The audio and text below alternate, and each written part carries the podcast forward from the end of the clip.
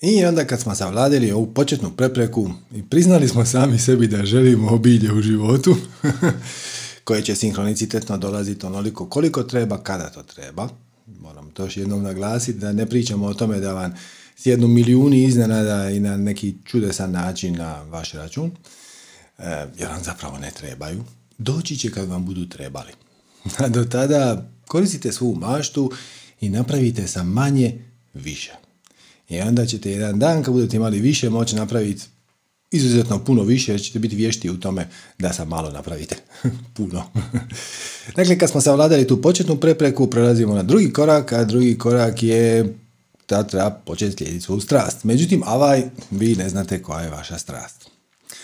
Evo koja su uvjerenja povezana s time. Prvo i najvažnije, moram točno znati koja je moja strast. Ili moram točno znati koja je moja svrha, koji je moj smisao, koja je moja darma. Ili ne znam što želim, samo znam da ovo nije to.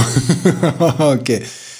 Ne moraš znati točno koja je tvoja strast. Sve što moraš znati je od svih stvari nad kojima sad možeš poduzeti akciju. Koja ti je najuzbudljivija? Koja ti je najzanimljivija? I počni raditi nju.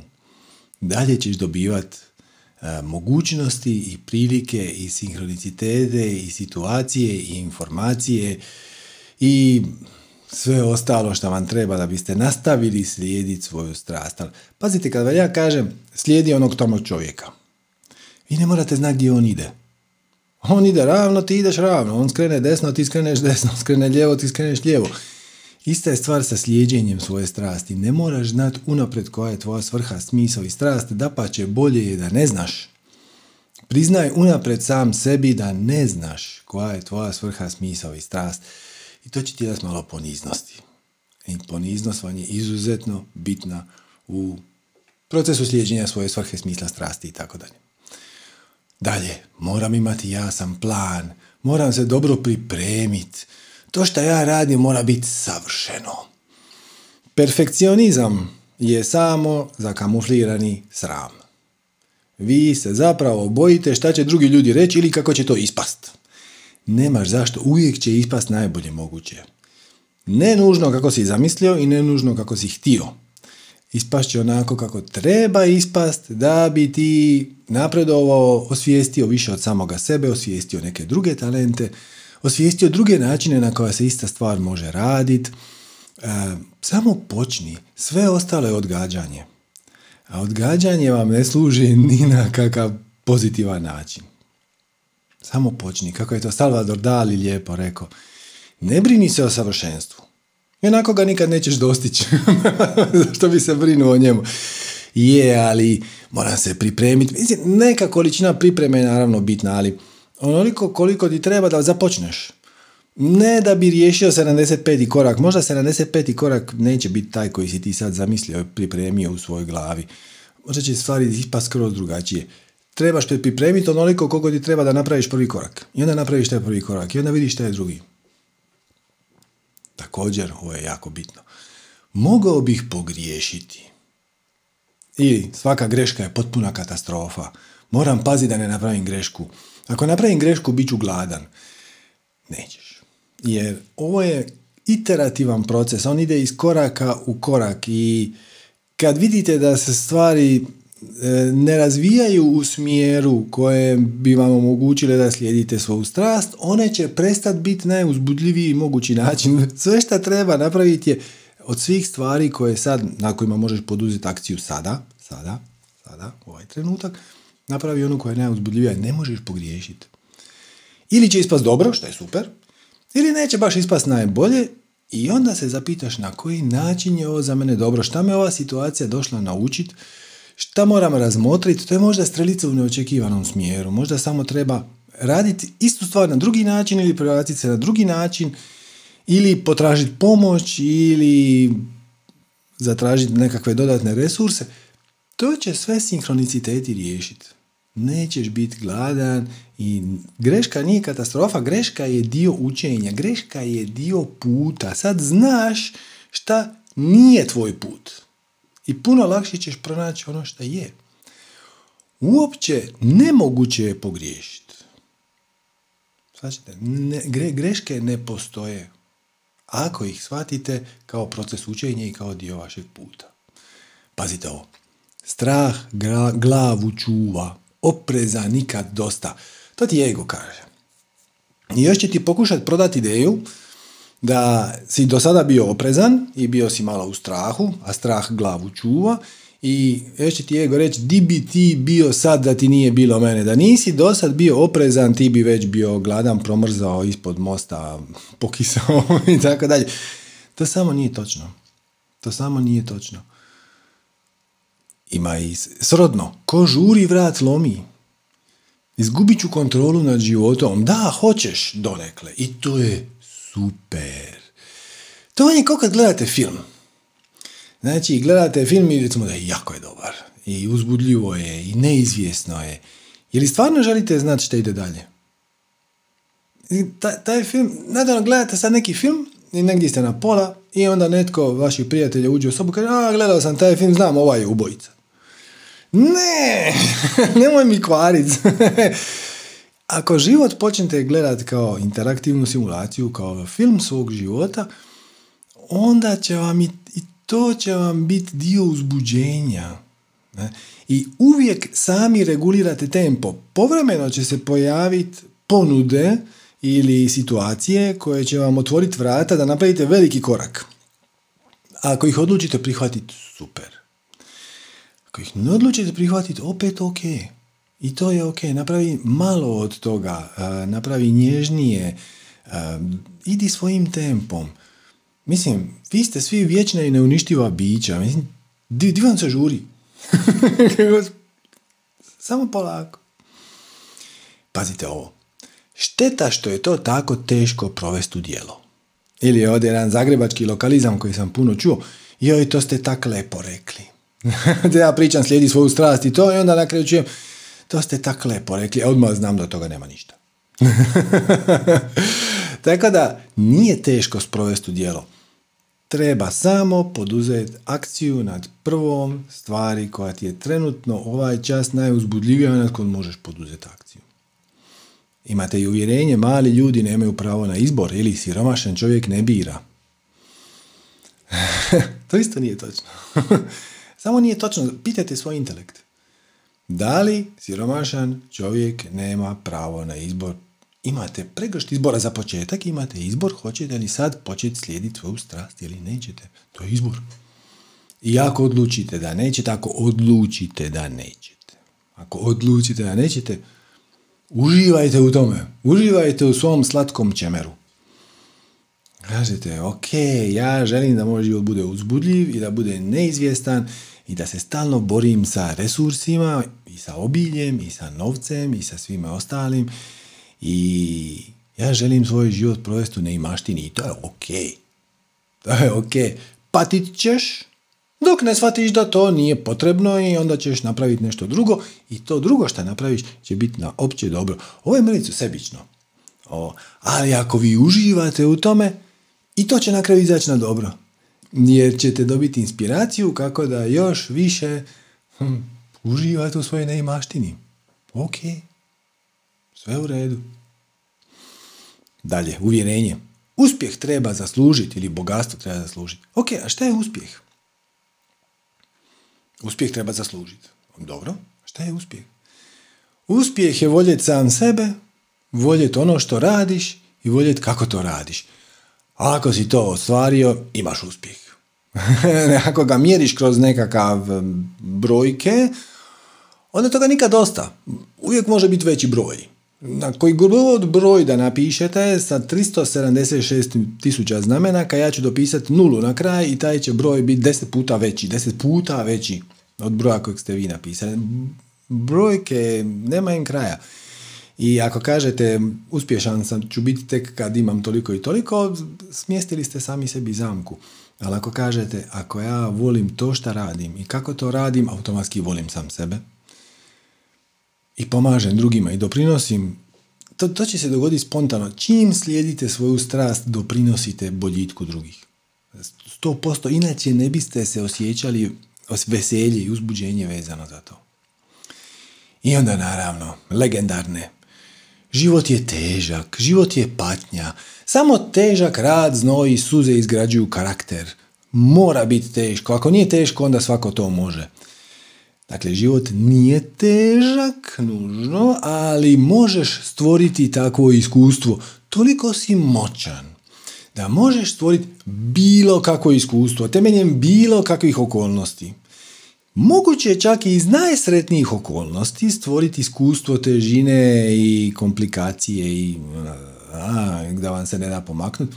To je izbor, jednom kad osvijestiš, da iza toga samo stoje tvoje definicije uvjerenja i vratiš se na motivacijski mehanizam. Ja želim da mi je teško. Zašto?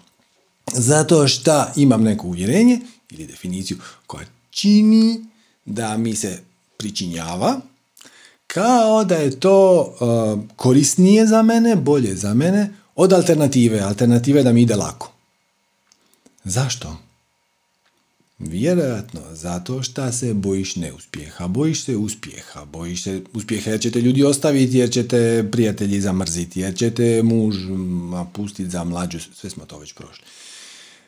Je li to stvarno točno? Je li, to garantirano? Je to uvijek tako ide? pa zapravo ne. Tako da, život je težak je samo uvjerenje. I ako definirate život kao nešto što je teško, onda ćete stvoriti iskustvo teškog života, neovisno o okolnostima. Možeš imati sve pare na svijetu i govoriti kako ti je teško. I osjećat se kao da ti je teško. Mali ljudi ne mogu ništa promijeniti. To je isto jedno zanimljivo uvjerenje. Ne može se, a nikad se nije ni moglo. Velika riba jede malu, tko jači taj tlači. Mhm. Znači, mali ljudi ne mogu ništa promijeniti. Što bi rekao Dalaj Lama, ako vjeruješ da mali ljudi ne mogu ništa promijeniti, molim te spavaj jednu noć sa komarcem u sobi. Pa vidi koliko ti taj mala, mala životinjica, taj insektić može zagorčati život. E, tako da to samo ne stoji. Stvari se nikad ne mijenjaju. To je jednostavno tako i uvijek je bilo tako. To je isto zanimljivo uvjerenje. Zapravo stvari se stalno mijenjaju, ali ti ulažeš ogromnu energiju da stvoriš iskustvo da se stvari nikad ne mijenjaju. Toliko si moćan da možeš u suprotnosti sa petim zakonom kreacije koji kaže sve se mijenja osim prva četiri zakona, znači sve se stalno mijenja. Ti možeš stvoriti iskustvo kao da se stvari nikad ne mijenjaju. Pitanje je samo šta iz toga dobivaš. Zašto tvoj motivacijski mehanizam kaže da je to na neki način za tebe korisnije nego ovo drugo? Jer se bojiš uspjeha, jer se bojiš neuspjeha, jer se bojiš da će te prijatelji sve. Opet, sve smo to prošli. Pazite, ovaj, ovaj je opasan. Pokušat ću. Nemoj pokušavati. Znate šta znači pokušavati? Radit pokušaje. u skladu sa onim, onim vicem, e, izlazim van skoro svaki vikend. Skoro sam izašao prošli vikend, skoro sam izašao pretprošli, skoro sam izašao prije. Zapravo ne izlazim nikad. E, ali nemojte pokušavati. Samo napravite. Od svih stvari nad koje vam se trenutno nude, vam možete na njima poduzeti akciju, poduzmite akciju nad onom koja vam pričinjava najveće veselje i to je sve. Ili dalje. Već sam to probao. Imam loša iskustva. I ako uspije upropastit ću, jer ja sve upropastim. Ko je probao? Probalo je tvoje staro ja. Ti si sad drugačiji. Ti si druga osoba. Ta osoba to nikad nije probala. Odnosno nikad nije napravila. Ako je neka stara verzija to probala i radila je pokušaje, to je onda dupla negacija koja ne ispade na pozitiv. znači, samo napravi, ne, nemoj probavat i tvoja prijašnja iskustva su iskustva tvog prijašnjeg ja. To nema nikakve veze sa tobom, odnosno sa onim što ti trenutno sada ovaj čas jesi. I evo još jedno uvjerenje, kaže, moja strast meni zvuči dosadno. Ja se ne želim baviti samo time. Za početak ne shvaćaš je ozbiljno, ili to nije tvoja strast, ili je nisi shvatio ozbiljno. Uđi dublje u temu.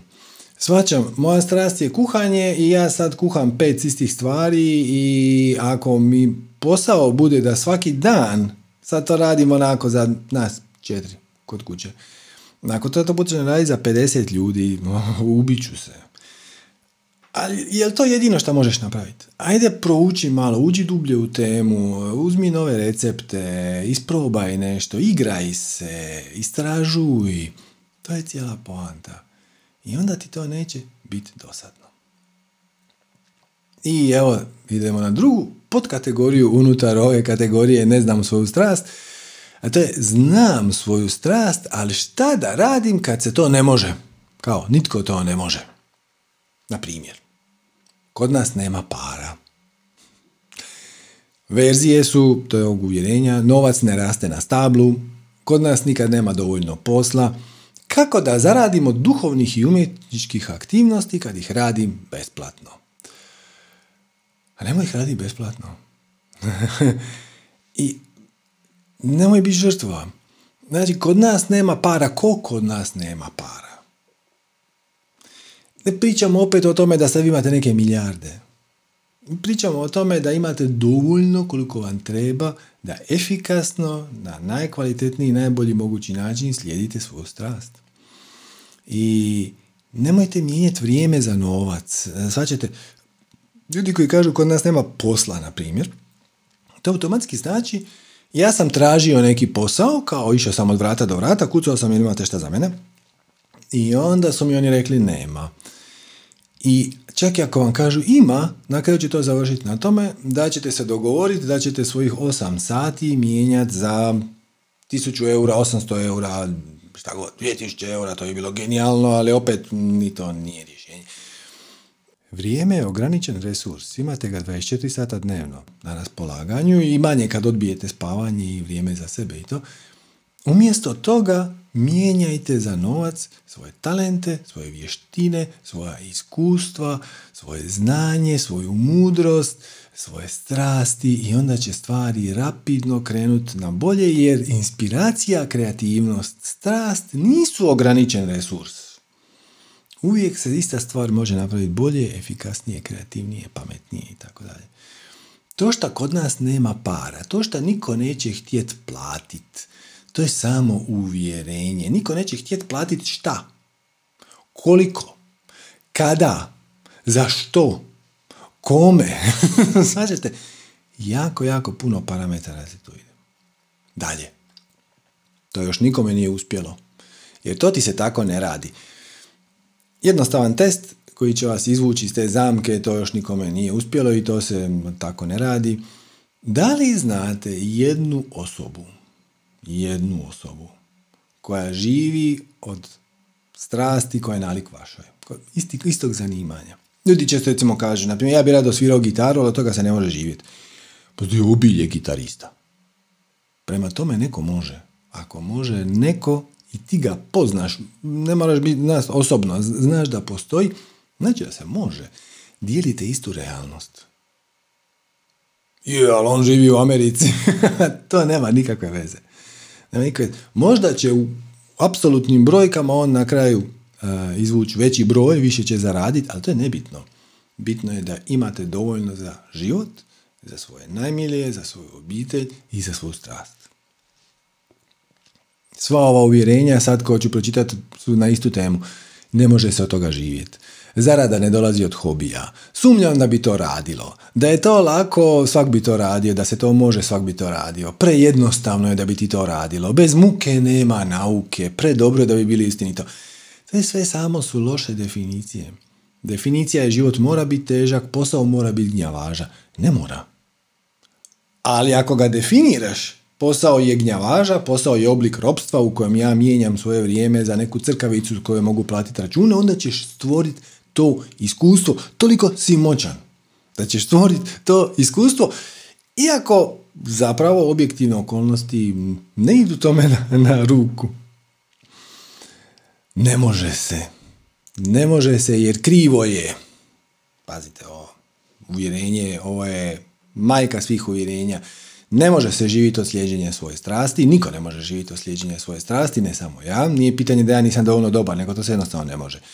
Krivo je društvo, politika, država, ekonomija, kriza, pandemija, genetika, zdravlje, roditelji, odgoj, religija, sreća, dob, spol, okolina, teško djetinstvo, traume, seksualna orijentacija, ja sam prestar, premlad, nije primjereno nekome mojih godina, nije primjereno za majku, nije primjereno za... Ko to kaže? Odakle to dolazi? To je samo izgovor. To je mentalni izgovor koji racionalizira tvoj strah od uspjeha, od neuspjeha, od toga da ćeš ostati sam, od toga da će te novac pokvariti, od toga bla bla bla što smo sve ovo već do sada prošli. I evo, zatvorit ćemo ovu kategoriju sa zanimljivim uvjerenjem koje kaže moju strast mi netko treba dopustiti ili dozvoliti nemam dozvolu, nemam diplomu, nemam certifikat da mogu slijediti moju strast. E, ni, tipa, nisam ja akademski slikar, ne mogu početi crtati, ja nisam akademski slikar. Ne mogu početi pisati pjesme, nisam završio književnost. Za neka zanimanja, za neka zanimanja, istina postoji regulativa i svakako vam ne bih preporučio da se predstavljate kao doktor ako niste završili medicinski fakultet. Svakako vam ne preporučuje da se predstavljate kao odvjetnik ako nemate pravosudni ispit, ako niste završili pravo i to. Ali samo nemojte to reći. Rekao, ako se bavite ajurvedom, to je oblik liječenja. Nemojte reći ja sam doktor. Recite ja sam ajurvedski konzultant. Ja radim seminare iz ajurvede. I odmah na početku možete naglasiti. Gledajte, ja vam nisam doktor, ja vam nisam nutricionist ovo je samo neko znanje koje sam pokupio iz nekih knjiga, iz nekih seminara, meni je bilo od koristi, ja se nadam da će biti vama, koristite ih na vlastitu odgovornost, niko vam to ne treba dopustiti, to je samo mentalni izgovor. I samo ga zaobiđite, napravite prvu najuzbudljiviju stvar koja vam se nudi. To bi bilo za kategoriju nitko to ne može. Ali sad ima i posebna kategorija kaže, ok, ja znam svoju strast i teoretski netko drugi bi to mogao, ali ne i ja. Ne i ja. Ja to ne mogu. Da. Jedan od najboljih načina da to racionaliziraš iz perspektive ega je da kažeš je, je, hoću, hoću. Svakako. Počet ću ja raditi svoju strast. Čim? Završim školu, dobijem povišicu, promijenim posao, odselim od roditelja, kupim stan, djeca mi odu od kuće, počet ću na ljeto, počet ću na jesen, počet ću od prvog i tako dalje. To su sve samo oblici odugovlačenja. Dugovlačenje je najčešće strah od uspjeha, strah od neuspjeha, e, motivacijski mehanizam kad ga zatruje ovaj oblik odugovlačenja, da, da, hoću, hoću, budem, budem, evo samo nek se dogodi neka od ovih stvari, kaže, za tebe je bolje ne počet. Za tebe je bolje ne počet, povoljnije je ne počet. Šta ja dobivam iz toga što ne počinjem?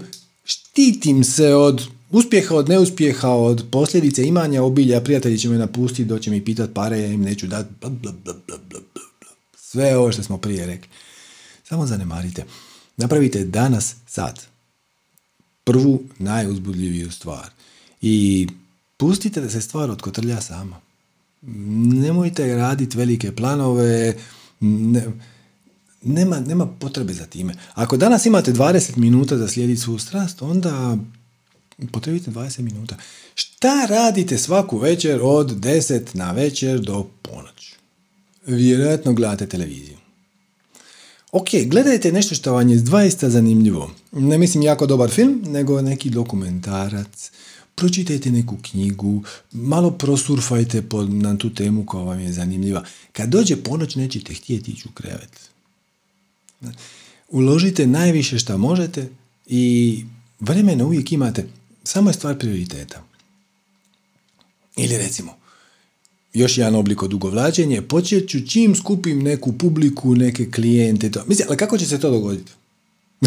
ti ćeš, ti da bi ti ljudi došli, ti se moraš oglasiti, moraš reći, ja se bavim time i time i ja radim to, to i to i još bolje je samo početi dijeliti svoje znanje, raditi stvari besplatno, objavljivati na YouTubeu, na Facebooku, na Instagramu, organizirati neka sitna druženja I onda će doći klijenti, publika i to sve skupa. Ne, neće ti niko pokucati na vrati i reći, je slučajno tvoja strast pričati o manifestiranju obilja jer imam nekih pitanja.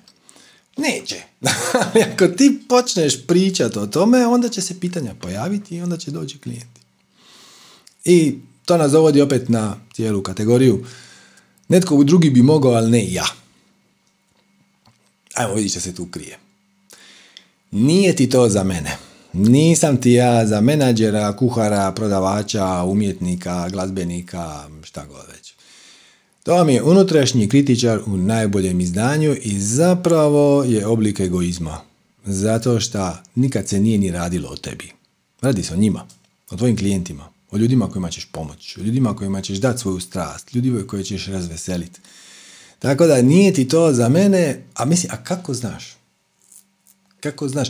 Ne znaš ni koji ti je put, ne znaš ni koji ti je cilj. Ako si iskren, ponizan i slijediš treći korak formule, samim time kako znaš da to nije za tebe?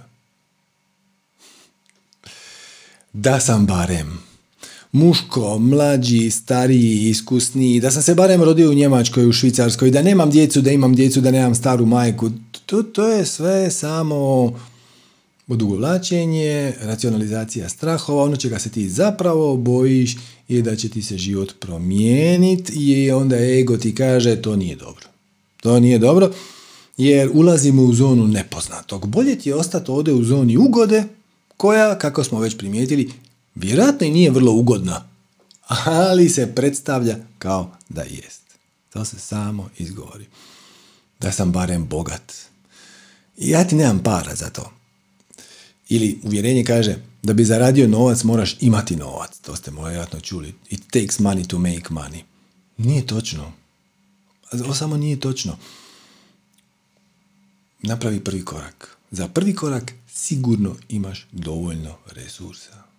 Inače, taj prvi korak ne bi bio tu, inače ne bi oko njega osjećao uzbuđenje i veselje. Napravi prvi korak. Dalje. Kaže, moraš biti napadan, nametljiv i prodoran da bi zarađivao. A ja ti ne znam prodavati, ja ne želim se promijeniti, ja ne želim biti ni napadan, ni nametljiv, ni, pro, ni prodoran. Ili kaže jedan, zato moram imati interakciju s ljudima. A meni je važniji moj duhovni mir od natezanja s ljudima, iznervira me kad vidim kako ljudi zarađuju na glupostima. Ili morat ću da jurim neke kombinacije, ili nisam ti ja od te fele i tako dalje. Sve to nije točno. Moraš biti napada nametljivi prodoran je floskula. Da, trebaš biti napada nametljivi prodoran da bi uvjerio ljude da kupe od tebe nešto što njima zapravo ne treba. Ali da li je to doista situacija koju bi ti za sebe i za njih poželio? A nije, tako? To nije baš pošteno. Nije fair. Ono kad kažemo napravi najbolje što možeš dok god možeš punim poštenjem, a to uključuje i ne prevariti ljude oko toga šta njima treba i šta bi im dobro došlo. Tako da, kad živiš svoju strast, kad ti isijavaš, kad iz tebe zrači tvoja strast, ljudi dođu sami.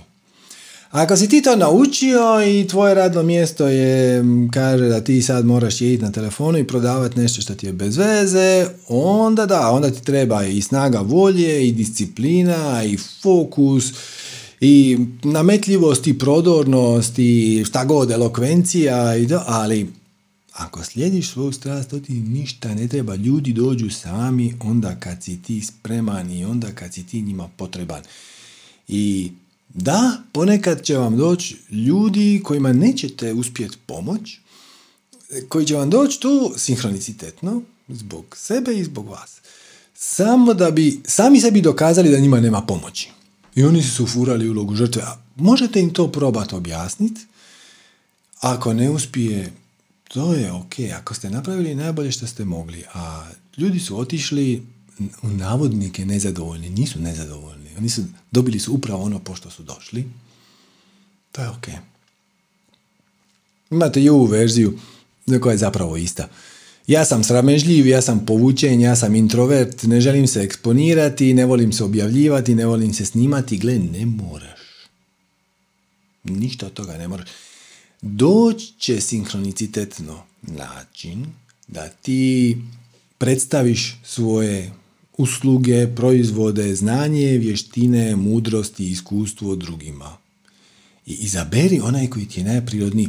Kako ćeš znati da ti je najprirodniji? Tako što ćeš oko njega osjećati uzbuđenje. Kako ćeš znati da neki nije za tebe? Tako što će ti biti onako malo bez veze. Ako ti je odbojan, onda postoji velika šansa da imaš neko negativno uvjerenje, limitirajuću definiciju uvjerenja, koje čini da se ta situacija izgleda odbojno. Ali ako dođete do situacije, ja, mogu to A, a mogu to B. Na način A, na način B i na način C, pa znaš šta ovaj B mi je nekako, najviše mi sjedi, idi na B. Jer inače u pozadini ovoga stoji da, ali ako idem na B neće biti dovoljno klinata, neće biti dovoljno ljudi, bit će ih točno koliko treba. Imaćeš više nego što ti treba resursa da to poduzmeš tu akciju, odradiš je i nastaviš slijediti svoju strast. Ovo je popularno uvjerenje. Ljen sam.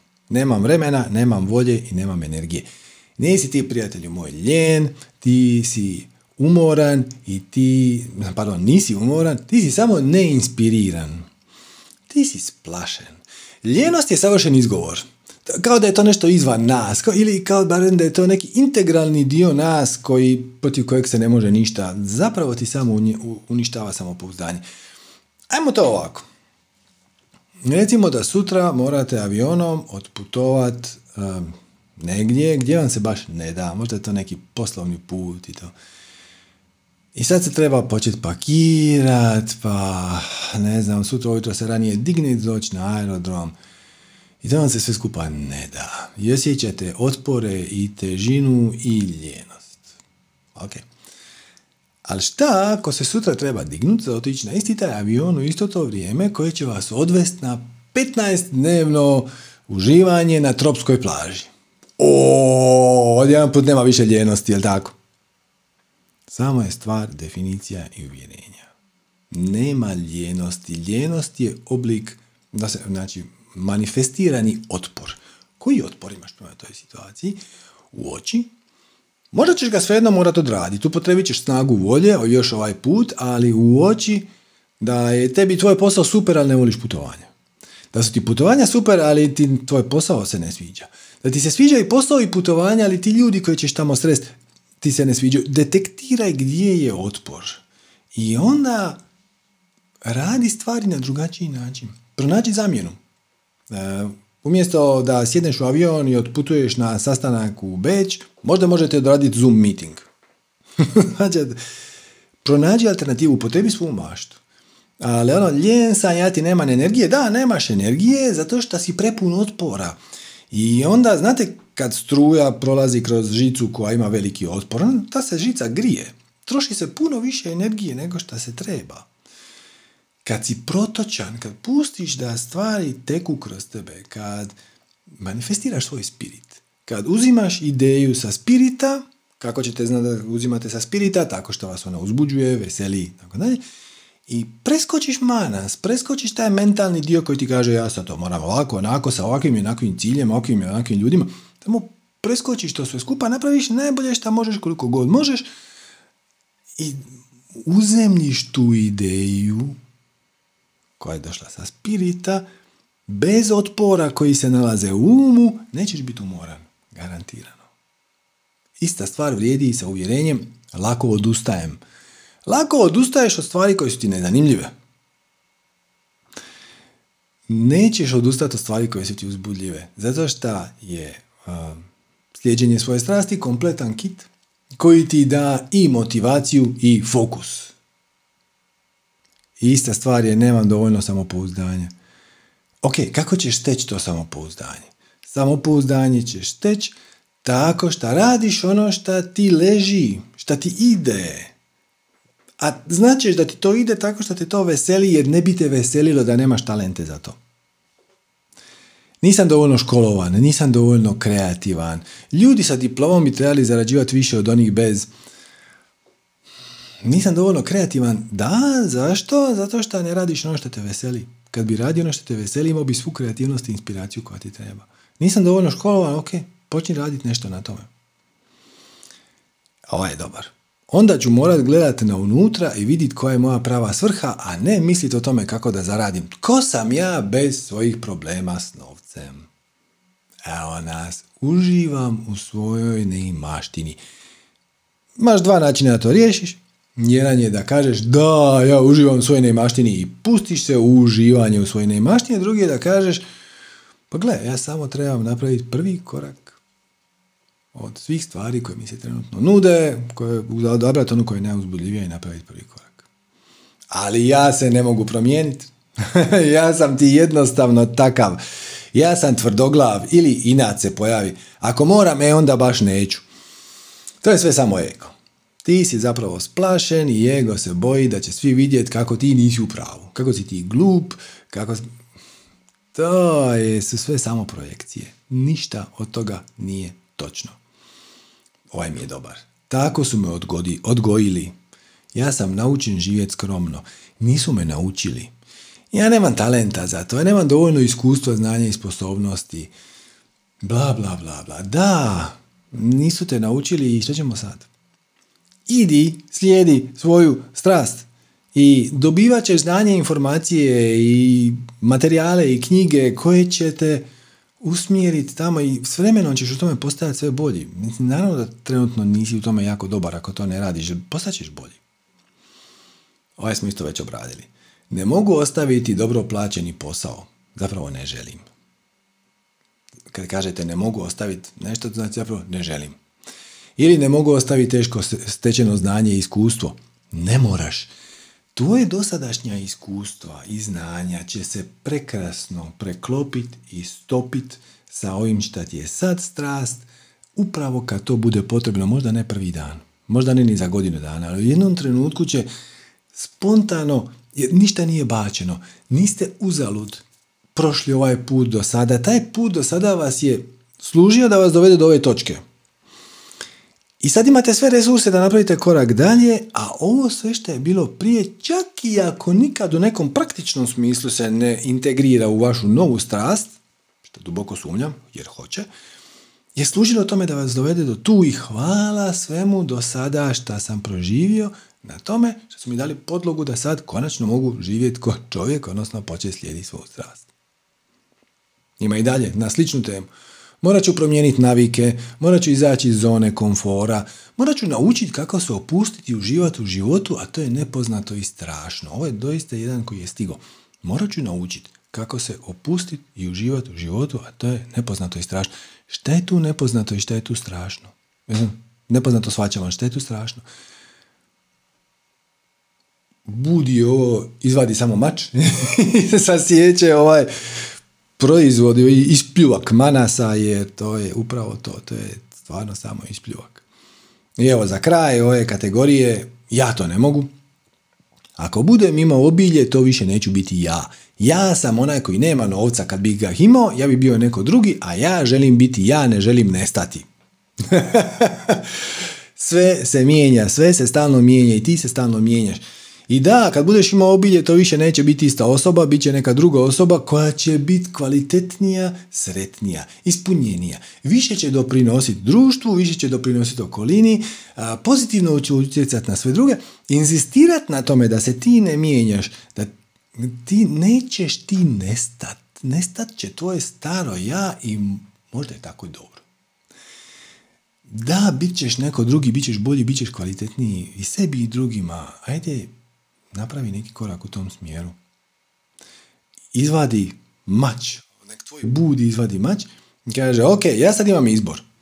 Ja mogu biti onaj stari ja koji nema novaca i očito uživa u tome, mogu biti ovi novi ja koji će biti nešto skroz drugo, puno sretniji, ispunjeniji, veseliji, rasterećeniji, samim time kreativniji, inspirativni, inspiriraniji, inspirativniji i drugima i tako dalje i tako dalje. Biraj. Šta, šta, šta ti je draže?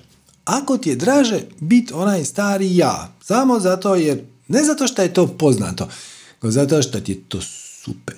Ako stvarno onda uživaj u tome. Kaže, ok, ja se neću promijeniti, ja ću uživati u svojoj nemaštini, ali onda je uživaj u njoj. I svaki put kad nemaš pare na računu, reci, yes, yes, opet ću morat nešto muljat, radit lijevo, desno, da bi Ali to je super, jer to sam jednostavno ja i to je onda izbor.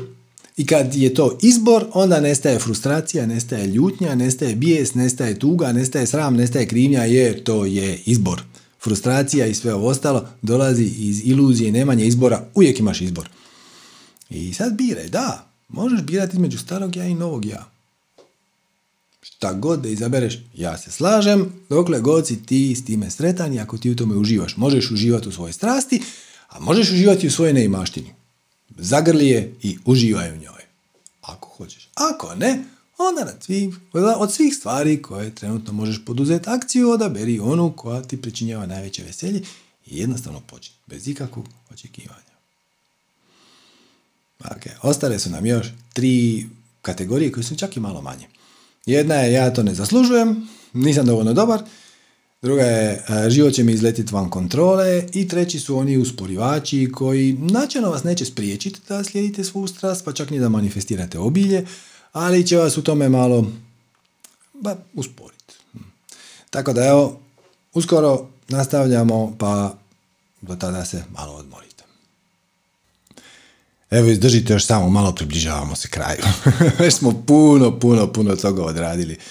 Za početak prošli smo onu e, nulto uvjerenje koje kaže ono da ovo će radit. E, da, ako ja doista budem slijedio moju strast, moj će se život unaprijediti na značajan način. Biću sretniji, bit ću ispunjeniji, bit ću bogatiji, imat ću obilja u svim svojim pojavnim oblicima.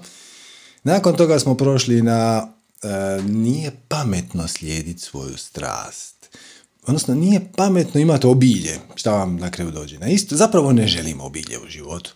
Ne treba meni obilje dobro i ovako, to bi me učinilo lošijom osobom, raspali bi mi se društveni odnosi, o to obitelj, prijatelji, kolege bi mi zamjerili, odrekli bi me se preko novina, život bi mi bio teži i ono što smo nazvali lažna empatija, kad vam se vaše uvjerenje podvuče na način da vas uvjerava, doslovno vas uvjerenje vas uvjerava, da biste bili loši jer biste izgubili razumijevanje prema ljudima koji nemaju ili sve smo to već prošli, ne, nećemo se na to vraćati. Dalje smo imali kategoriju da vjerujem da bi to radilo i želim obilje, ali ne znam odakle da počnem. Odnosno, rado bih, ali ne znam koja je moja strast, ne moraš znat, moraš znat samo koji je prvi korak. Ili znam svoju strast, ali gle, to se kod nas jednostavno ne može. Ili u ovim okolnostima se jednostavno ne može. Jer je kriza, jer je pandemija. A ja sam ili muško ili žensko, ili obrazovan ili neobrazovan. I živim na krivom mjestu i kriva je genetika, krivi su roditelji, krivo je zdravlje. Tako dalje, tako dalje.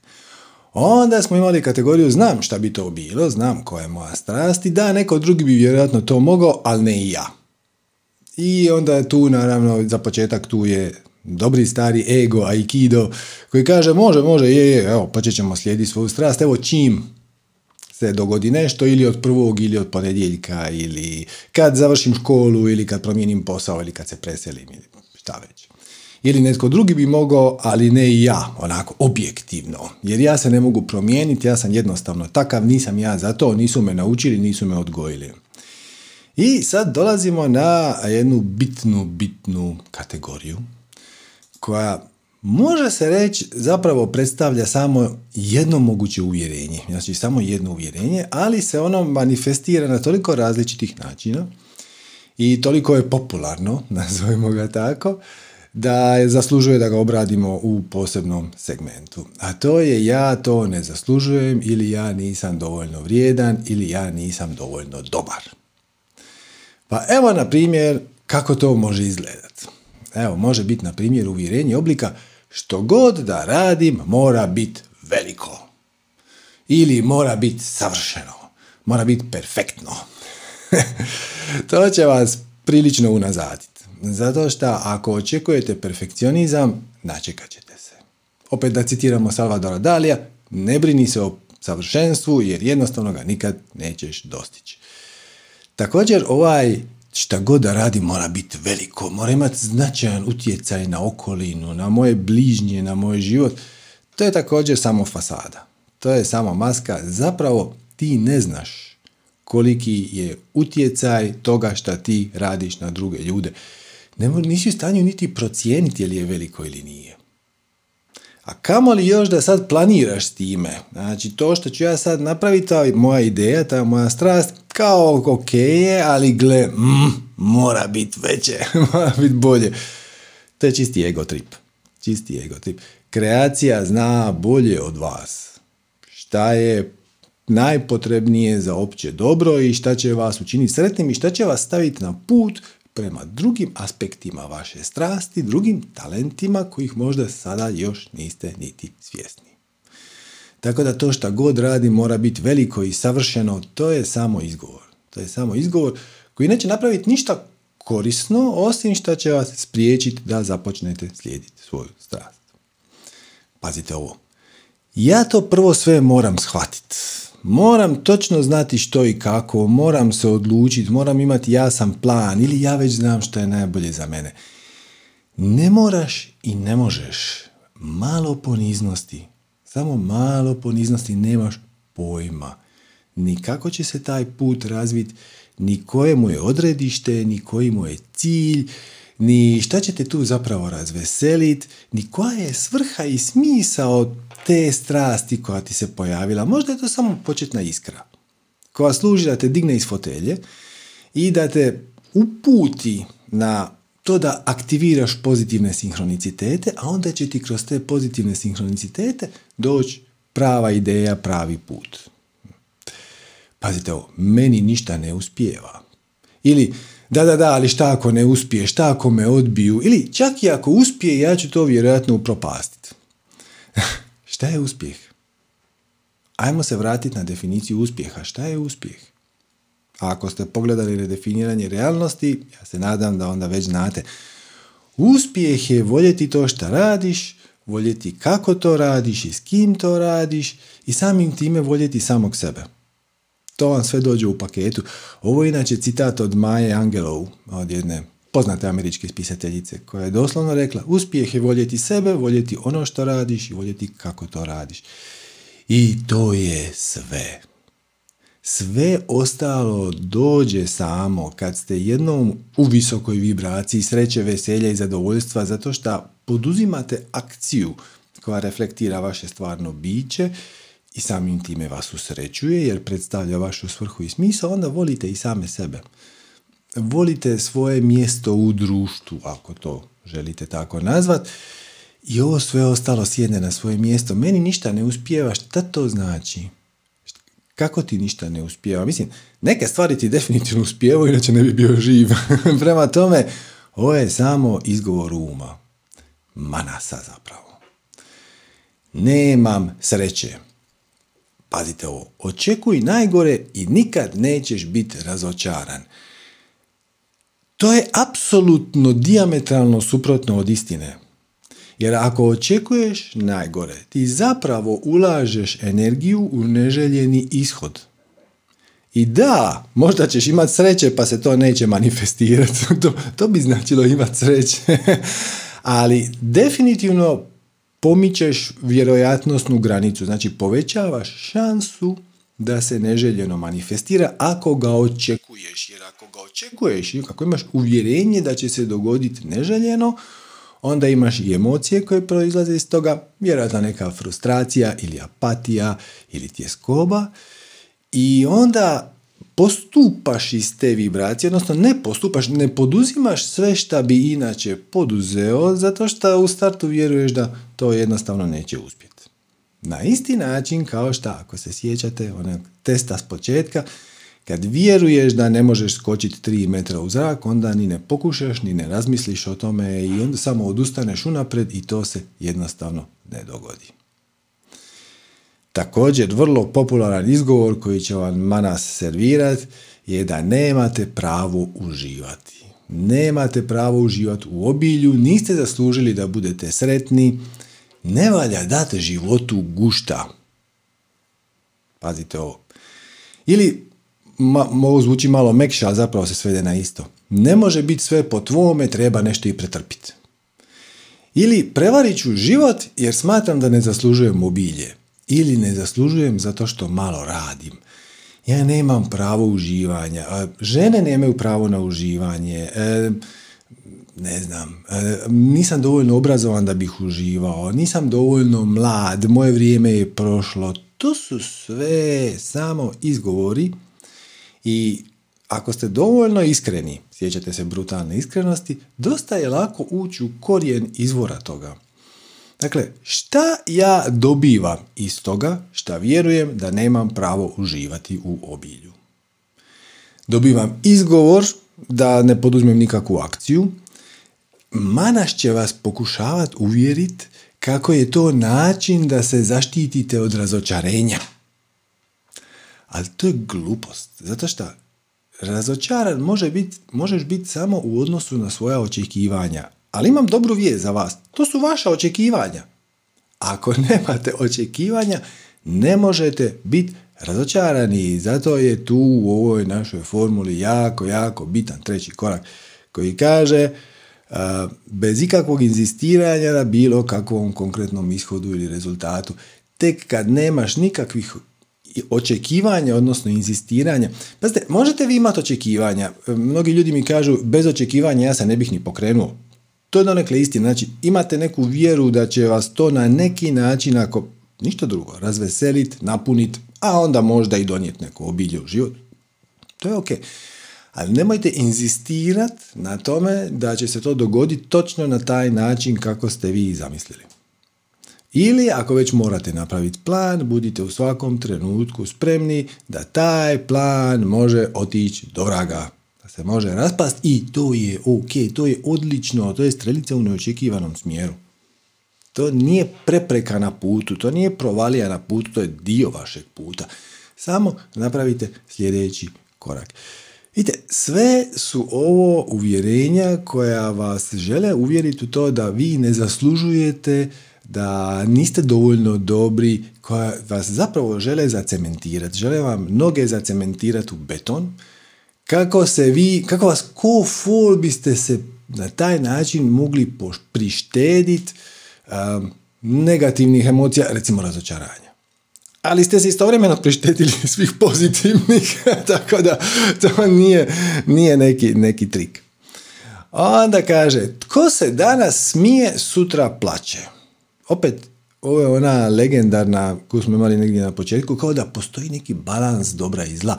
Ako mi se danas nešto dobro dogodi, to znači će mi se sutra dogoditi nešto loše ništa nije dalje od istine. Čak što više i pozitivni sinhroniciteti i negativni sinhroniciteti nekako imaju tendenciju da dolaze u valovima. Kad ste u lošoj vibraciji sve vas puno više pogađa. Kad ste u dobroj vibraciji sve vas puno manje pogađa. I otvarate vrata da doživite pozitivne stvari kad ste u pozitivnoj vibraciji, kad se dobro osjećate i ostavljate otvorena vrata zato da se loše osjećate kad ste u negativnoj vibraciji, odnosno praktički zazivate kreaciju da vam manifestira, da vam donese u život okolnosti koje već odražavaju stanje u kojem već jeste. Okolnosti nisu važne. Ono što se manifestira je naš stav prema okolnostima. Vaše biće, vaš vibracijski stav Svaćate? Ako ste veseli, lagani, prpošni, onda stvari teku. Ako ste teški i prepuni otpora i ljuti i apatični i u sramu i krivnji, onda se manifestira sve što se već treba manifestirati, a konzistentno je s tom vibracijom, kako bi vas uputilo na to da, mislim, da li je to ono što želiš? Ako je sram i krivnja tvoja preferirana vibracija, uživaj u njoj, uživaj u njoj i evo, cilj je postignut. Znači, manifestirali ste uh, iskustvo života kako želite. Ali ako to nije vaša omiljena vibracija, prvo moraš promijeniti vibraciju. Tek će se onda promijeniti okolnosti, što uključuje i sve aspekte obilja. Ma još. Kaže, pohlepno je tražiti novac za svoje usluge. Ako ti to radiš s lakoćom i ako te to veseli i ako vidiš da si razveselio neku drugu osobu, dopustio i da ti se zahvali. I novac je često najlakši način da to izvedemo. Možete vi reći ja radim samo na donacije, možete vi reći e, ja radim samo na poklone, ali ako kažete ljudima donesite mi neki poklon, nemojte mi donositi novac, malo ste ih uvalili u nevolju zato što sad oni moraju smišljati što će vam donijeti. Plus, ako vi imate puno klijenata, ako ste dobri, ako ste poznati u tome, onda taj ko vam dolazi već pretpostavlja da već dobivate svakojake poklone i onda mu još teže smisliti kako bi vam se mogao zahvaliti. Tako da, dopustite ljude da vam se zahvale, pa čak i novcem. ćete, dopustite ljude da vam se zahvale novcem jer je to jednostavnije.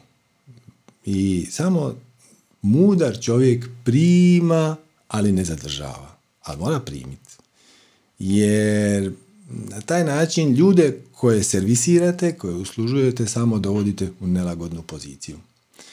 Ili kaže nemam povjerenja u sebe, baš će meni doći obilje i tako dalje. Šta znači nemam povjerenja u sebe? Znači da imam potpuno vjeru, imam potpuno 100% uvjerenje da šta god da ja krenem napraviti neće ispast dobro. Temeljem čega? Mislim, jesi li to napravio? Jesi li iznio na svjetlo dana, na sunce plodove svog rada? Jesi li ih ponudio drugima? Ako nisi, onda nemaš temeljem čega imat potpuno nepovjerenje u sebe. I ako si već nešto drugo probao, pa to nije išlo, nisi probao ovo, jer slijediti svoju strast je neopisivo efikasnije u smislu konačnog proizvoda. Nego ako to radiš zato što si to naučio ili zato što to moraš. Kad slijediš svoju strast, i kreativniji si i inspiriraniji si za dijela i akcije koje su potrebne, koje treba odraditi, koje potrebuje neka druga osoba, uvijek se radi o drugim osobama, uvijek se radi o klijentima, o ljudima kojima vi nudite to što radite. I onda će ta, to dijelo biti puno bolje. Koliko bolje ću ostaviti da sami pronađete, ali i sami znate da kad tražite nekog za bilo koji oblik usluge, može biti vodoinstalater. Ako taj vodoinstalater uživa u svom poslu, to će biti puno bolje napravljeno nego ako on to samo onako zavije i onda, i onda ode. Tako da, ova se kategorija može svesti na evo jedno vrlo konkretno uh, anketni odgovor koji smo dobili. Kaže, ne zaslužujem ništa, pa ni novac. Nisam dovoljno sposobna, obrazovana, lijena sam, nema žara u meni, nema štovita, bez ideje, suviše planova, malo realizacije. Nezadovoljna sam, a vjerojatno i nezahvalna. Da. Hvala na tome. Da. Kad kažeš ne zaslužujem ništa, ti se zapravo svađaš sa kreacijom. Sama činjenica da ti postojiš, da si živ, je vrlo plastičan dokaz da je kreacija u svojoj neograničenoj mudrosti smatrala da si ti esencijalan. Jer kreacija ništa ne ulaže energiju ako to nije apsolutno potrebno. I ne ulaže ni zrnca više energije nego što treba od onoga što je apsolutno minimalno potrebno. I ako ste vi tu, to znači da ste apsolutno potrebni. I svačam ovo jedan filozofsko objašnjenje koje onako ćete ah, klimnut glavom, reći je, je, oh, to ste tako lepo rekli onda se neće dogoditi ništa. Ali gledajte to ovako. Nisam dovoljno sposoban. Za što? Nisam dovoljno sposoban za promijeniti svijet, možda. Na nekakav ono opipljiv, drastičan način. Niko jedan dan meni neće dizati spomenike, niti će me se sjećati, niti će se raditi komemoracije i to je ok. to je ok da li si spreman i sposoban? Prvo sposoban, a onda spreman, ili možda obrnuto. Prvo spreman, a onda ćeš postati sposoban da napraviš prvi korak. Gledaj u svjetlo svog spirita. Tvoj spirit ti kaže tvoja strast bi sad bila napraviti x. Da li si sposoban za taj x? Gle, sigurno jesi, jer da nisi, to ti ne bi palo na pamet. I sigurno imaš sve talente i sigurno imaš sve resurse za prvi korak. E sad naravno Manas će kren, nastaviti krenit, e, gradit kule u oblacima, pa će onda reći je, ali onda će se dogoditi to, pa će se dogoditi to, pa će mi trebati ovo, pa, pa nemam, pa neću znat, pa neću moći, pa to sam već probao. Gledaj u svjetlo svog spirita i zanemari manas, jer manas je mutan, maglovit labirint koji će te samo vrtiti u krug. A svjetlo tvog spirita kaže, gledaj, ne bi li sad bilo zanimljivo i uzbudljivo napraviti ovo? I onda napraviš samo to. I ako ti po putu ne padne na pamet nikakva ideja šta napraviti nakon toga, onda se nakon što odradiš to prvo malo odmori i proboravi par trenutaka ili par minuta u osjećaju zahvalnosti, u osjećaju ispunjenosti koje će prirodno doći iznutra. Naravno da će ti manas reći nisam dovoljno dobar. Šta dobivaš iz toga? Dobivaš krasan izgovor da se ne pokreneš i da se u debele navodnike zaštitiš od razočarenja, ali zapravo radiš upravo suprotno. Ti kreiraš svoja vlastita razočarenja jer dok ne slijediš svoju strast, razočaran si sam u sebe. Osjećat ćeš krivnju, osjećat ćeš sram, osjećat ćeš se blokirano, počet ćeš kidat veze sa okolinom, htjet ćeš se osamiti, cijeli život će ti izgledat besmisleni, šta ja tu radim i ta situacija propagira samu sebe. Negativna misa vas ubaci u negativnu vibraciju, recimo srama krivnje, i onda kreira nove misli sa vibracije srama i krivnje i tome nema kraja. Kraj je da to presjećeš. Možeš to presjeći sa Budijem, sa njegovim legendarnim dvosmjernim mačem, odnosno mačem s dvije strane, dvije oštrice, možeš ga presjeći i onda reći ono, ok, zanemarit ću svoje misli i samo ću poduzeti akciju koja mi je najprirodnija. A možeš jednostavno reći, idem istražiti kamo me moj put vodi i zanemarit misli, zanemarit e, laganu skobu koja se iznutra evo, pojavila. Sad znaš odakle ta skoba dolazi. Ta skoba dolazi od toga što ti držiš svoja negativna uvjerenja za točna, ali ona će vas uvjeriti da su točna, tako da to nije ništa neobično. Ti filtriraš svoje uzbuđenje kroz negativna uvjerenja kojima tu uopće nije mjesto, koja nisu tvoja. Jer da su tvoja, ne bi te sputavala. Sav teret koji nosimo na leđima, koji je naš, ne teži ništa. Tuđi teret, odnosno teret onoga šta nije iskaz našeg pravog bića, nas ono, drži na zemlji i usporava i komplicira nam život i tako dalje. Tako da, nisam dovoljno dobar, ja to ne zaslužujem i tako dalje. I nisam dovoljno dobar za što? Da napravi prvi korak jesi. I samo ga napravi i onda vidi kamo te to vodi. Tako da evo, danas sad smo riješili u kategoriju relativno brzo. Dalje, e, nam ide kategorija izgubit ću kontrolu nad životom, odnosno da je iskaz straha od nepoznatog. Pa kažu ljudi, promijenit će se moj stil života. Živjet ću život koji ne poznajem. Svijet kakav poznajem bit će mi nepoznat. Plaši me promjena koju bi obilje izazvalo. Ali to je promjena na bolje. To je kao da se plašite otići na ljetovanje, zato što na ljetovanju će vam se promijeniti način života, hoće.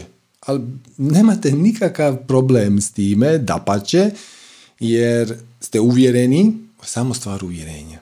Uvjereni ste da će to biti ugodno, da će vam to biti dobro, da će u tome uživati. Samim time taj strah od nepoznatog nestaje. Znači samo je stvar uvjerenja. Ako kažeš e, ja ne želim obilje zato što me plaši promjena koju bi obilje izazvalo u mom životu ili svijet kakav poznam će mi odjednom biti nepoznat, to znači da vjeruješ, vjeruješ nije da ne vjeruješ ni u šta, nego vjeruješ da će ta promjena biti na lošije. I reakcija ega je da te pokuša ponukat, da ostaneš u svojoj zoni ugode, u svojoj zoni komfora, koja nije ni toliko ugodna, ni toliko komforna. Ako si malo iskren prema sebi, nisi baš jako zadovoljan kako se osjećaš kad si u svojoj zoni ugode i komfora jer se pojavljuju tjeskobe i apatije i depresije i sramovi i krivnje i strahovi i tjeskobe i frustracije i ljutnje i tako dalje i tako dalje. To ti samo ništa ne treba.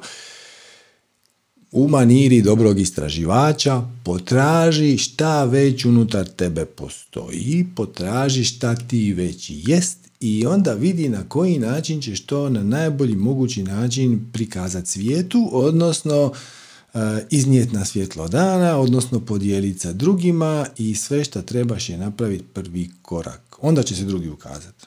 Nema potrebe da se drugi korak se ne ukaže dok ne napraviš prvi, jer zašto bi? Samo bi te zbunilo. Idi korak po korak, dopusti tvom višem ja da te navodi. Ne svom nižem ja, zato što ovaj tu um, ovaj naš fizički, je dizajniran samo da nam kaže šta se sad događa. To je sustav za orijentaciju u prostoru i vremenu. A ne šta će se dogoditi ili šta bi se trebalo dogoditi ili šta je moj najbolji put. To samo nije njegova zadaća.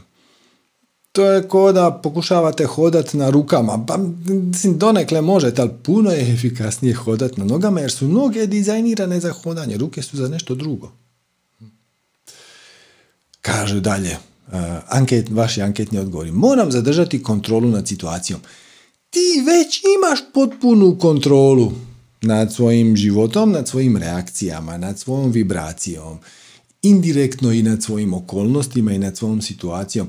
Ali e, kad ovaj moram zadržati kontrolu dolazi iz manasa, dolazi iz nižeg uma, one dolazi iz višeg uma, viši um već zna da je u potpunoj kontroli, samo ga pustite da vodite. Ko da imate e, auto koji sam ide, sam vozi, sam skreće, zna točno gdje trebate ići, konzultira se sa vašim GPS-om, a vi stalno okrećete volan i stišćete pedale. I onda auto kaže aj pusti me da ja vozim. Ili barem recimo, ako već ne vjerujete automatskoj vožnji, ok, zamislite da neko drugi vozi. I sad vi mu stalno trgate volano, ne, ne, ne, ode skreni lijevo, ode skreni desno. Aj, e, pustite, pustite ga da vas navodi. Taj koji je već tu osposobljen da vas vodi. Također onda kažu ljudi, moram kontrolirati što ljudi misle ili osjećaju prema meni. Ne možeš. Ne možeš i niti je to tvoj posao, to je stvar njihovih definicija i uvjerenja. I ako vidiš da oni e, sami sebi rade štetu, ajmo to tako nazvat, onda im pokušaj objasniti pokušaj mu ukazat, uputi ih na ovo predavanje ili šta god već smatraš da bi njima moglo pomoć bez ikakvog inzistiranja na tome da oni to moraju prihvatiti. To je njihov život, to je njihov put. Ti ne možeš osjećati ni šta oni misle, ni šta oni osjećaju prema tebi i tvoj život neće izletiti van kontrole samim time šta se nečije mišljenje o tebi promijenilo. Ako se i to i dogodi, to je odlično, jer to je strelica u neočekivanom smjeru. S nekim ljudima ispadnete iz vibracije. Možda ste bili prijatelji, možda ste prijatelji već 50 godina. I međutim u zadnje vrijeme vaši interesi i njihovi interesi su nekako nekompatibilni i vuku vas u različitim smjerovima. I vi više ne osjećate, a kao da rezonirate na isti način. Više ne rezonirate. Više niste na istoj vibraciji. Dopustite im da odu. Neki drugi će doći u vaš život. To nije razlog da se vi s njima sad posvađate, samo poštujete to što oni jesu, poštujete njihov put, poštujete njihov proces, poštujete njihova uvjerenja, ponudite im pomoć najbolje osobnim primjerom, ali možete ovako i sugerirati ponešto, neko negativno uvjerenje koje uočite i pitati ih jel, jel tebi to ima smisla, jel to stvarno ono što želiš i sve je to ok, ali ako oni to ne žele, to je sve ok. Dalje kažu ljudi, moj život će ispasti iz kontrole jer ću moći priuštiti sve, znači prestaću biti ono što jesam. Stvarno, tvoje, a tvoja imovina tebe definira. Na koji način? Znači, ako sutra izgubiš ono što imaš, ili ako priuštiš si ono što priželjkuješ, onda si odjedan put netko drugi. Je li to stvarno točno? Šta dobivaš iz te situacije?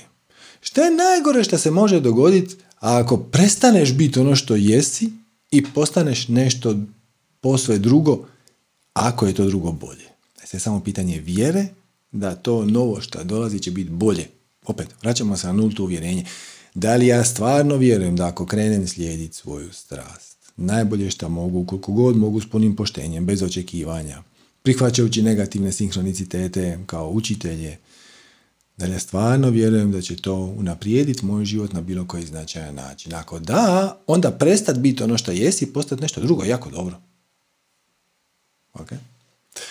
Onda kažu ljudi, kad imaš obilje, upadaš u mašinu i nemaš život. Ili kako je neka gospođa napisala, tu ima puno administracije koju ne volim. Upadaš u mašinu i nemaš život. Svaćam na što se to odnosi i znate koji je izvor toga? Uglavnom pohlepa ili strah. Strah, firma mi propada, moram sad hitno više jače raditi, svi moraju nešto više jače raditi ili ovo nam nije dovoljno strah od budućnosti i zaštitit ću se tako što ću imati više novca na računu. Evo sad sami procijenite koliko vam to ima smisla.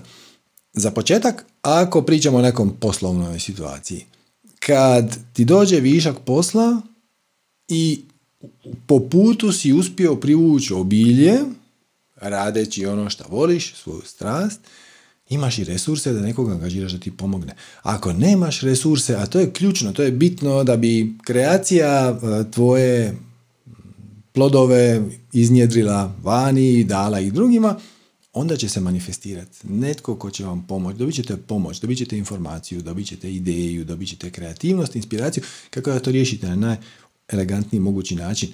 Nema načina da vam to dokažem. To je samo stvar vjere. A ako imate vjere, sinhronicitetno ćete dobivati sve ono što vam treba u trenutku kada vam to treba, ali ne ranije.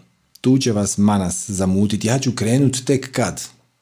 Ne, ne, ne, ne, ne, ne, ti kreni odmah i onda će se stvari razriješiti same. Dalje. Strah me novog seta izazova i mogućnosti koje mi obilje donosi i da se ne bi znala s time nositi. Ajde idi vidi. idi probaj. Ovo je samo izgovor. Ovo nije bazirano ni na čemu.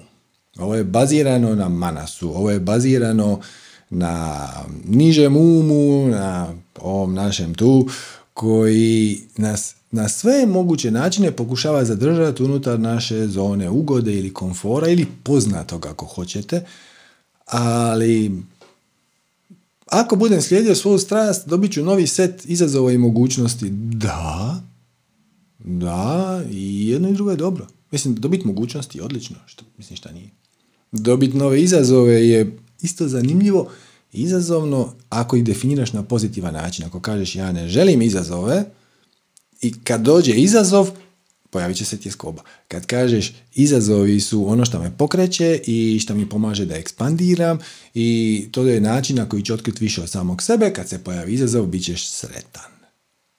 I to vam je sve. Samo je pitanje kako definiraš stvar. Je li izazov dobra stvar ili izazov loša stvar?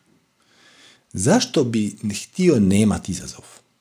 Šta dobivaš iz toga što nemaš izazov? Šta je najgore što će se dogoditi ako se suočiš sa izazovom? I kad to onako hladno razmotrite, zanemarite ova bavuljanja od manasa, pričemu će vam opet meditacija jako pomoći.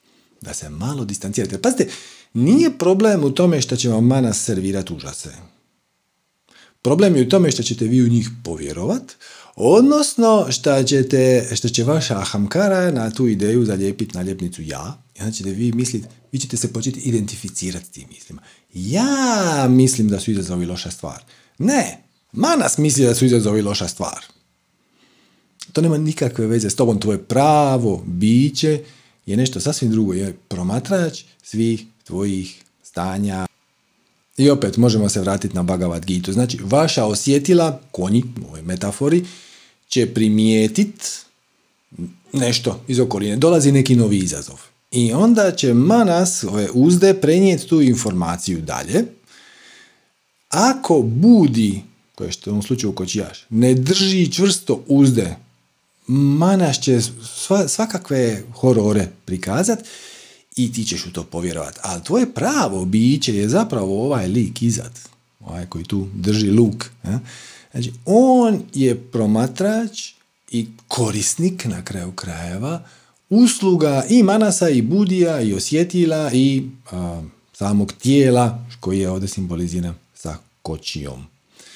Prema tome, ne, nemojte se identificirati sa svojim mislima. To je jako teško ako ne meditiraš. Meditacija je vježba koja ti, tijekom koje ti promatraš svoje misli, svoje emocije, tvoje tjelesne senzacije da bi se prestao s njima identificirati i ako si uvježban, onda kad se pojavi ideja manasa ja nisam dovoljno dobar, strah me izazova, upadaš u mašinu, nemaš život, da je to lako, svak bi to radio i da, budi će to prepoznat kao besmislicu, koja mu ne služi ni na koji koristan način i bit će u stanju to odbiti, ali ako se ako ostanete identificirani s time i povjerujete da je to upravo ono što se sad događa, vi gubite kontrolu i stvar je užasna, upadam u mašinu, onda će to izazvati vibraciju, recimo tjeskobe, koja će e, privlačiti dodatne okolnosti tjeskobe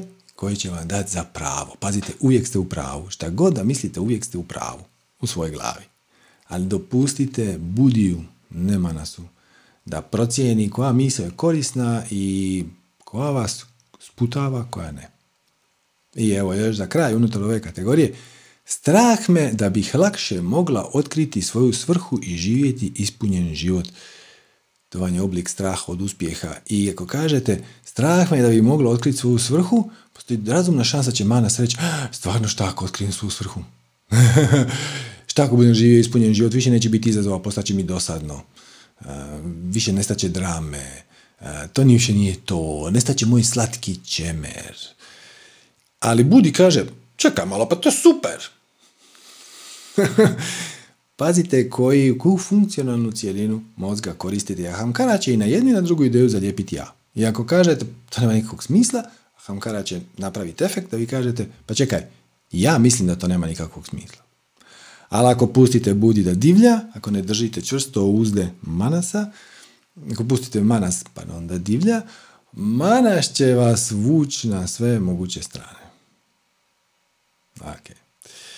I još nam samo ostaje jedna kratka kategorija koja se zove usporivači. Evo još ćemo samo to odraditi i onda ćemo dati eh, jednu završnu uh, cijelinu, malo ćemo sažeti sve ovo skupa i spremni ste za novi život koji će biti prepun obilja. Dakle, zadnja kategorija, kategorija usporivača, kaže vam na primjer ovako, to su vam sljedeće. Mora biti teško. No pain, no gain. Bez muke nema nauke. Ako nije teško, nije vrijedno. Ako nije skupo, nije vrijedno. Je li to stvarno točno? Da li stvarno to što vi s lakoćom slijedite svoju strast, automatski znači vi u tome nećete biti uspješni. Upravo je suprotno. Upravo je suprotno. Ponekad, pazite ovo, ponekad ćete se morat prilagoditi tuđim negativnim uvjerenjima. Ovo je jedan dosta popularan, ako nije skupo, onda nije vrijedno. Mi smo imali tu situaciju uh, kad smo počeli raditi manifestiranje obilja, radili smo predavanja u ovom yoga studiju i bila je ideja uh, da su predavanja besplatna, a vi na izlazu ostavite donaciju koliko vam je vrijedilo. I to je rezultiralo time da brdo ljudi nije uopće došlo. I trebalo nam je malo da u to uočimo, da nekako broj ljudi koji dolazi stagnira, došli smo do 15-20 i nikako da ide preko toga. I onda smo ljude koji su nam kao rekli je, je, je, doću, doću, pitali ono, ok, zašto nisi došao i nekoliko njih je prokomentiralo, pa znaš, ono kao, to malo da nema ulaznice mi je malo bez veze, jer onda, onda ja ne znam šta ću na kraju. E, plus, e, čuo sam čak i komentare od ljudi s kojima nisam u toliko dobre, pa onda je to trebalo proći dvije ruke, jer neće biti dovoljno iskreni prema voditelju, naravno, koji su rekli, ono, gle, šta ti, koji je tvoj interes tu, šta ti tu meni onda prodaješ? E, je li to onda neka sekta? ljudi automatski krenu projicirati neke svoje negativna uvjerenja na tu situaciju. Znači, načelno kaže Budi, e, pa to je super što je besplatno, jer na taj način e, nisi nikoga reći zakinio. Kao, ljudi su donirali onoliko koliko im je to vrijedilo i to je na neki način najpošteniji mogući format. Ali on nije uobičajen. On nije uobičajen. Zato vas pozivam da suprotno uvriježenom stajalištu kako spiritualna učenja ili šta god već da radite bi trebala biti besplatna, kako bi sve bio puno bolji bez novca, da ponekad poštujete tuđe definicije uvjerenja i onda umjesto da pustite ljude da se sami smisle koliko mi ovo vrijedilo, jel malo ako ostavim 20 kuna, jel puno ako ostavim 100, šta će misliti o meni ovaj onaj, šta ako ostavim više od svih drugih, hoće li drugima napraviti nelagod. Jednostavno, kažeš, ljudi ulazi je 40 kuna, 6 eura je to nekih cirka, i onda svi ostave taj iznos i svi su s time na miru. Tako da, ponekad možete upotrijebiti tuđa negativna uvjerenja u najboljoj namjeri, ovo je jako važno. Znači, ne s ciljem da izmanipuliraš, da prevariš, ne iz pohlepe, nego zato što je to tako svima najjednostavnije. Lijepo kažeš, gle, upad je 40 kuna ili 10 eura ili što koliko već da je i onda, si, onda su svi na miru. I još jedan usporivač. Lakše je biti sretan nego nesretan. Samim time to onda nije nešto vrijedno truda, samim time onda, ma ne, lako li je tako. Biće mi dosadno, uljenit ću se, neću imati motivacije, meni treba malo stresa u životu. Nije lakše biti sretan nego nesretan. Ugodnije je biti sretan nego nesretan.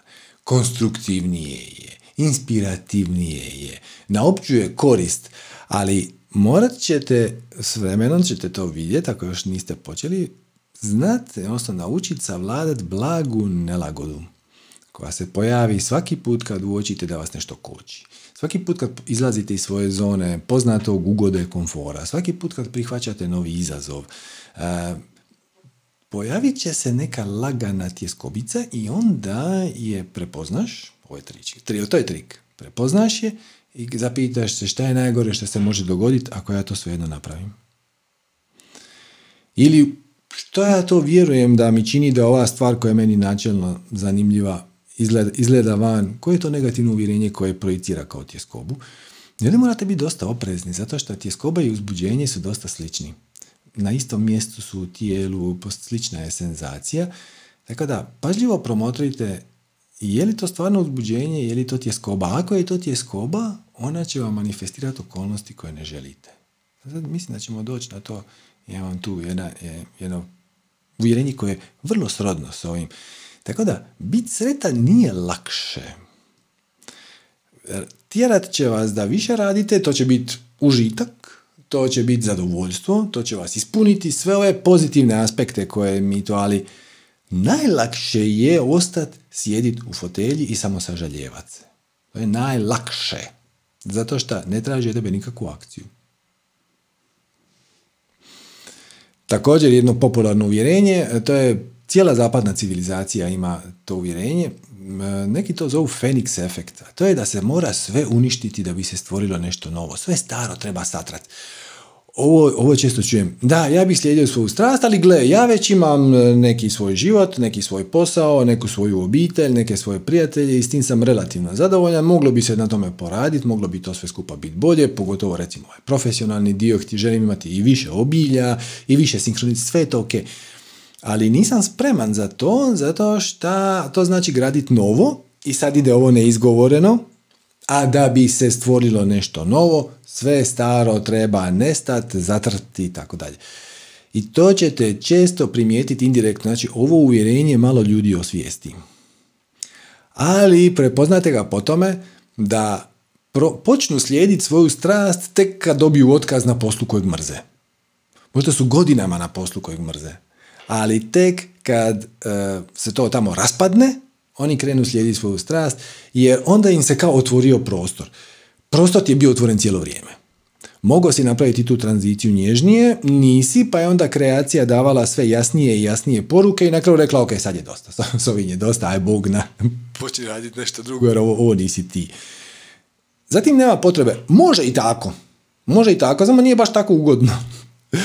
Puno je bolje zalaufat to polako. Znači, kreneš to raditi vikendom, pa kreneš to raditi vikendom i dva dana u tjednu, pa, pa onda polako vidiš kamo te to vodi, pa onda organiziraš infrastrukturu, logistiku, pa onda vidiš hoćeš li preći na pola radnog vremena, hoćeš li ostati na poslu i ovo raditi kao hobi, to i to za neko vrijeme može biti u redu, sinhroniciteti će vas sasvim jasno upozoriti kad je tome kraj. nemate nikakvih problema i, i ne, ne trebate poravnati ono staro bagerom da bi se na to mjesto sagradilo nešto novo. To može biti puno nježnije. Onda imate uvjerenje kakav mi to svijet ostavljamo djeci. Ovo je najnekorisnije uvjerenje od svih, zato što prebacuje odgovornost u budućnost. Kad kažete kakav mi to svijet ostavljamo djeci, sve što će se s time postići je da ćete sve svoje planove odgoditi za još deset godina jer vaša djeca još deset godina neće odrasti. Ne, ne radite vi bolji svijet za djecu, vi radite bolji svijet za sebe. I kad vi napravite bolji svijet za sebe i kad dovoljno ljudi napravi bolji svijet za sebe, onda će i naše djeca u tome uživati jer na kraju krajeva vaša djeca ne uživaju u tome što vi niste dobre volje, što ste musavi, živčani, nervozni jamačno ne uživaju u tome. Prema tome, najbolji svijet ćeš ostaviti svojoj djeci ako ti sad kreneš slijediti svoju strast. Još jedan tipičan usporivač. Ljudima ne možeš vjerovati. Ima i svoje podverzije. Nitko ti ništa neće dati, sve moraš sam uzeti. Ljudi su sebični, samoživi, egoistični, niko ti neće pomoći. Svako misli samo na sebe. Dobre ljude svi iskorištavaju. Ali jednako tako treba biti oprezan. Oprezan nikad dosta. Nikad ne možeš biti siguran. Ili ona legendarna Titovska, živimo kao da će sto godina biti mira, pripremamo se kao da će sutra biti rat. Kako? To su dvije oprečne vibracije. Ne možeš se istovremeno živjeti u miru i pripremati se za rat. Jer kad se pripremaš za rat, nisi u miru. A kad si u miru, ne pada ti na pamet pripremati se za rat. Ista stvar, opreza nikad dosta. Šta to znači? To je samo izgovor da se ne pokreneš. Treba biti oprezan. Oprezan na čemu? Ako doista vjeruješ, nulto uvjerenje, da sve što dolazi u tvoj život je orkestracija, sinkronicitet, ponekad pozitivan, ponekad negativan. Nema potrebe za oprezom. Obilje će ti dolaziti uvijek dok slijediš svoju strast, čak i kad su po putu negativni sinkroniciteti. Ego će te pokušati uvjeriti da su neke preprekice na putu, neki izazovi, da su smak svijeta. Ali gle, samo poručite svom egu, gle, nećeš umrijeti.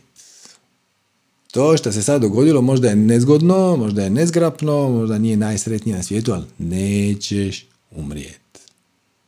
I ako vjeruješ da ljudima ne možeš vjerovat, onda ih nećeš ni angažirati, nećeš koristiti usluge drugih ljudi tamo gdje leže njihove strasti, što je opet totalna šteta. Nisu ljudi zli, ljudi su možda pohlepni, možda siromašni, ali oni uvijek postupaju iz svojih definicija i uvjerenja. Postoje ljudi kojima se ne može vjerovati, postoje ljudi kojima se može vjerovati. Radiš sa onima kojima se može vjerovati, ne radiš sa onima kojima se ne može vjerovati. Ponekad će te neko, ajmo reći, prevariti, odnosno uh, imat ćeš osjećaj kao da se to osobi može vjerovati pa će te prevariti. E, dobro, i šta onda? Sad si malo pametniji. Obilje ti i dalje dolazi, obilje ti stalno dolazi, opet, ne nužno u novcu, dolaziti u porukama, informacijama, sinhronicitetima, kreativnosti, inspiraciji. Ako odlučiš ostati u visokoj vibraciji, temeljem četvrtog koraka formule koji kaže što god da se manifestira, pridjeli tome pozitivan preznak i izvući ćeš iz toga pozitivno iskustvo, odnosno nešto ćeš naučiti. Sve se svede na četiri jednostavna koraka formule. Ljudima, nekim ljudima se ne može vjerovati, nekima se može. Ajmo istražiti. Meni treba netko da mi vodi knjigovodstvo. Ova mi osoba kao knjigovođa izgleda pouzdana. Možda će se pokazati da je, možda će se pokazati da nije. Neću saznat nikad dok se ne pokrenem. I da, ona će za svoje usluge tražiti novac i nije prosvjetljena toliko da će, da će šta? Da će ti donirati svoje vrijeme za dobru uslugu, za, da bi ti mogao slijediti svoju strast. Da, neće, ali neće ni tvoji korisnici to očekivati. Uzmeš od svojih korisnika, primiš obilje i onda ga ne zadržavaš, daš ga u ovom slučaju svojoj knjigovotkinji. I ako to što ona misli samo na sebe i što si ti samo jedan od klijenata, nema nikakve veze. Super bi bilo naći knjigovotkinju koja slijedi svoju strast i s vremenom će vam se to dogoditi. Ne nužno prvi dan. Sve je ok. Sve je to dio puta, sve je to proces učenja. Ja nikome ne ostajem dužan, ovo je isto jedno zanimljivo uvjerenje. Ja nikome ne ostajem dužan pa neću ništa primiti. Znači ja imam neku uslugu, proizvod koji radim, ali samo ja nikom ne, ja ne, ne, želim da mi neko nešto pokloni, ja ne želim da mi neko nešto plati, jer ako mi sad to neko nešto plati, onda moram smisliti kako ću se odužiti. Ne. Na koji vam način ovo uvjerenje služi na pozitivan, pozitivan, pozitivnom smislu, na pozitivan način? Nikako. I evo ostane još samo jedno i onda ćemo napraviti pauzu i onda imamo jednu završnu riječ, nazovimo to tako, samo da ovo malo zaokružimo i spremni ste za novi život, potpuno oslobođeni svojih negativnih uvjerenja dosadašnjih. A to je koncept, ovo je jedan vrlo zanimljiv koncept koji mnogima promakne. Koncept pozitivnog stresa. To vam je kad zamijenite tjeskobu za uzbuđenje. Evo jedno, e, jedan anketni odgovor, onda ćemo vam ispričati jednu priču koja je povezana s time. Kaže jedan odgovor. Ja sam naučila funkcionirati kad imam najviše obaveza. Pod stresom i kad imam premalo vremena. Onda sve rješavam. Kad imam vremena sve obaveze odgađam, kao imam vremena kasnije ću ili tako dalje. Ovo će vas zeznut, zato što ako definiraš tjeskobu i stres kao nešto pozitivno, kao nešto što me diže, što me motivira, što mi treba, onda će tjeskoba postati tvoja dominantna vibracija i manifestirat ćeš okolnosti koje su konzistentne sa tjeskobom. Evo jedna živa priča. Kaže gospođa ovako. Ona ima nekakav biznis, vezana je za nekakvo obrazovanje ili je nekakav digitalni proizvod, nekakav informacijski sustav koji pomaže kod obrazovanja. I on je namijenjen institucijama. Znači nije baš da će ga kupiti jedna osoba, to je više za škole, za fakultete, za, čak i za cijele države koje onda mogu nekako centralizirati neke dijelove obrazovanja i to. I kaže, ovaj, međutim, stalno smo na ovoliko. Stalno smo na ovoliko od uspjeha mi taman e, napravimo pregovore, pa odu na neki sajam, pa nađu nekog klijenta, pa onda odu u tu državu to prezentirati, pa se ovi oduševe, pa onda potpišu neki predugovor, pa onda krene neka testna faza i onda svaki put kad budemo na ovoliko od rješenja, nešto pođe po zlu. Promijeni se ravnatelj, promijeni se ministar, odjedan put nema para, stalo je nekako na rubu. I sad pitam, dobro, ok, je li to vaša najveća strast? Je. Je li imate podršku od okoline? Da, ona, ona to s mužem radi, tako da zapravo to im je oboj, obojicima nije to strast. Sad, zašto se manifestiraju negativne okolnosti dok ti slijediš? Je li ima neki drugi način na koji to možete raditi? Je možda treba nešto doraditi na tom proizvodu? Koje su primjedbe klijenata? Ne, ne, ne, klijenti su oduševljeni, sve je u redu, sve je u redu. I sad, ja ne vidim baš zašto bi se stalno manifestirale negativne okolnosti, dok u jednom trenutku ona neka, ja, ja pitam jeste li pod stresom. A nije, nije, nije ona pod stresom. Dobro, možda malo onaj pozitivan stres. Aha, šta je to pozitivan stres? Pa znate ono malo tjeskobe, ja najbolje funkcioniram kad imam to malo obaveza, tjeskobe, manjka vremena i to. E, to vidite. Znači to je to. Znači, vi ste tjeskobu definirali kao nešto pozitivno. Ja želim imati pozitivan stres, što je zapravo. Nema pozitivnog stresa. znači, ja sam tjeskobu, vi ste tjeskobu definirali kao nešto pozitivno i zbog toga ste mahom u vibraciji tjeskobe. I onda vam kreacija daje sve okolnosti koje vas podržavaju u tome da budete u tjeskobi. Jedan od dobrih načina da stalno budeš u tjeskobi je da ti je postao stalno na ovoliko od uspjeha. Taman kad trebaš potpisati velikog klijenta, nešto potpuno neočekivano ode pod zlu. Kreacija podrazumijeva da ti želiš tjeskobu, jer si je definirao na pozitivan način. I onda kažeš, ok, ja više ne želim pozitivan stres, ja ne želim tjeskobu, ja želim imati obilje. I onda si puno smireniji. I već na sljedećoj prezentaciji ne postupaš iz vibracije tjeskobe, ajmo, bi vam bilo super, ali ovo nam treba, znate, ali moramo požuriti s time, a biste li nam platili avans? Nego dođeš potpuno opušten i kažeš, gledajte ljudi, mi to imamo i ovo je super. I ti vjeruješ u taj proizvod i to se vidi. I ti sa strašću ga prezentiraš i to se vidi.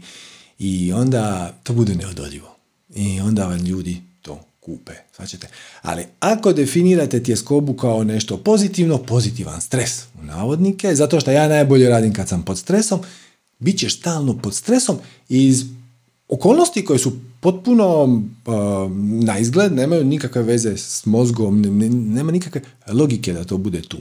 Svemir će vam dati za pravo i da će vam sve okolnosti koje će vas podržati u vibraciji za koju vi kažete da vam je preferirana. To vrijedi i za pozitivne i za negativne. Ako kažete moja preferirana vibracija je veselje i obilje i nemam problema primiti, protočan sam, sve što primim ću reinvestirati, dati dalje, platiti račune, naravno, i struju, i internet, i, i hranu, sve, sve mi to treba. Da bih ja mogao svoju strast gurat, prezentirat, davat ljudima, onda će vas sami podržati u tome. I imat ćete sve više i više okolnosti za obilje. Ok, pauza i onda imamo završnu riječ i gotovi smo. Prošli smo more uvjerenja, vjerojatno se sad već malo i vrti u glavi od njih, ali naravno nije ideja da vi e, sastavljate sami sebi katalog mogućih negativnih uvjerenja, nego da gledate u svjetlo spirita i kažete šta je moje najveće veselje, šta, je moje, šta me uzbuđuje, šta me zanima. Znam da to što me zanima uzbuđuje i veseli je istovremeno moja svrha smisao, moj spiritualni put i ja ga moram slijedit, inače uvijek netko pati, znači ja ga moram slijediti na dobrobit i sebe i svih ostalih.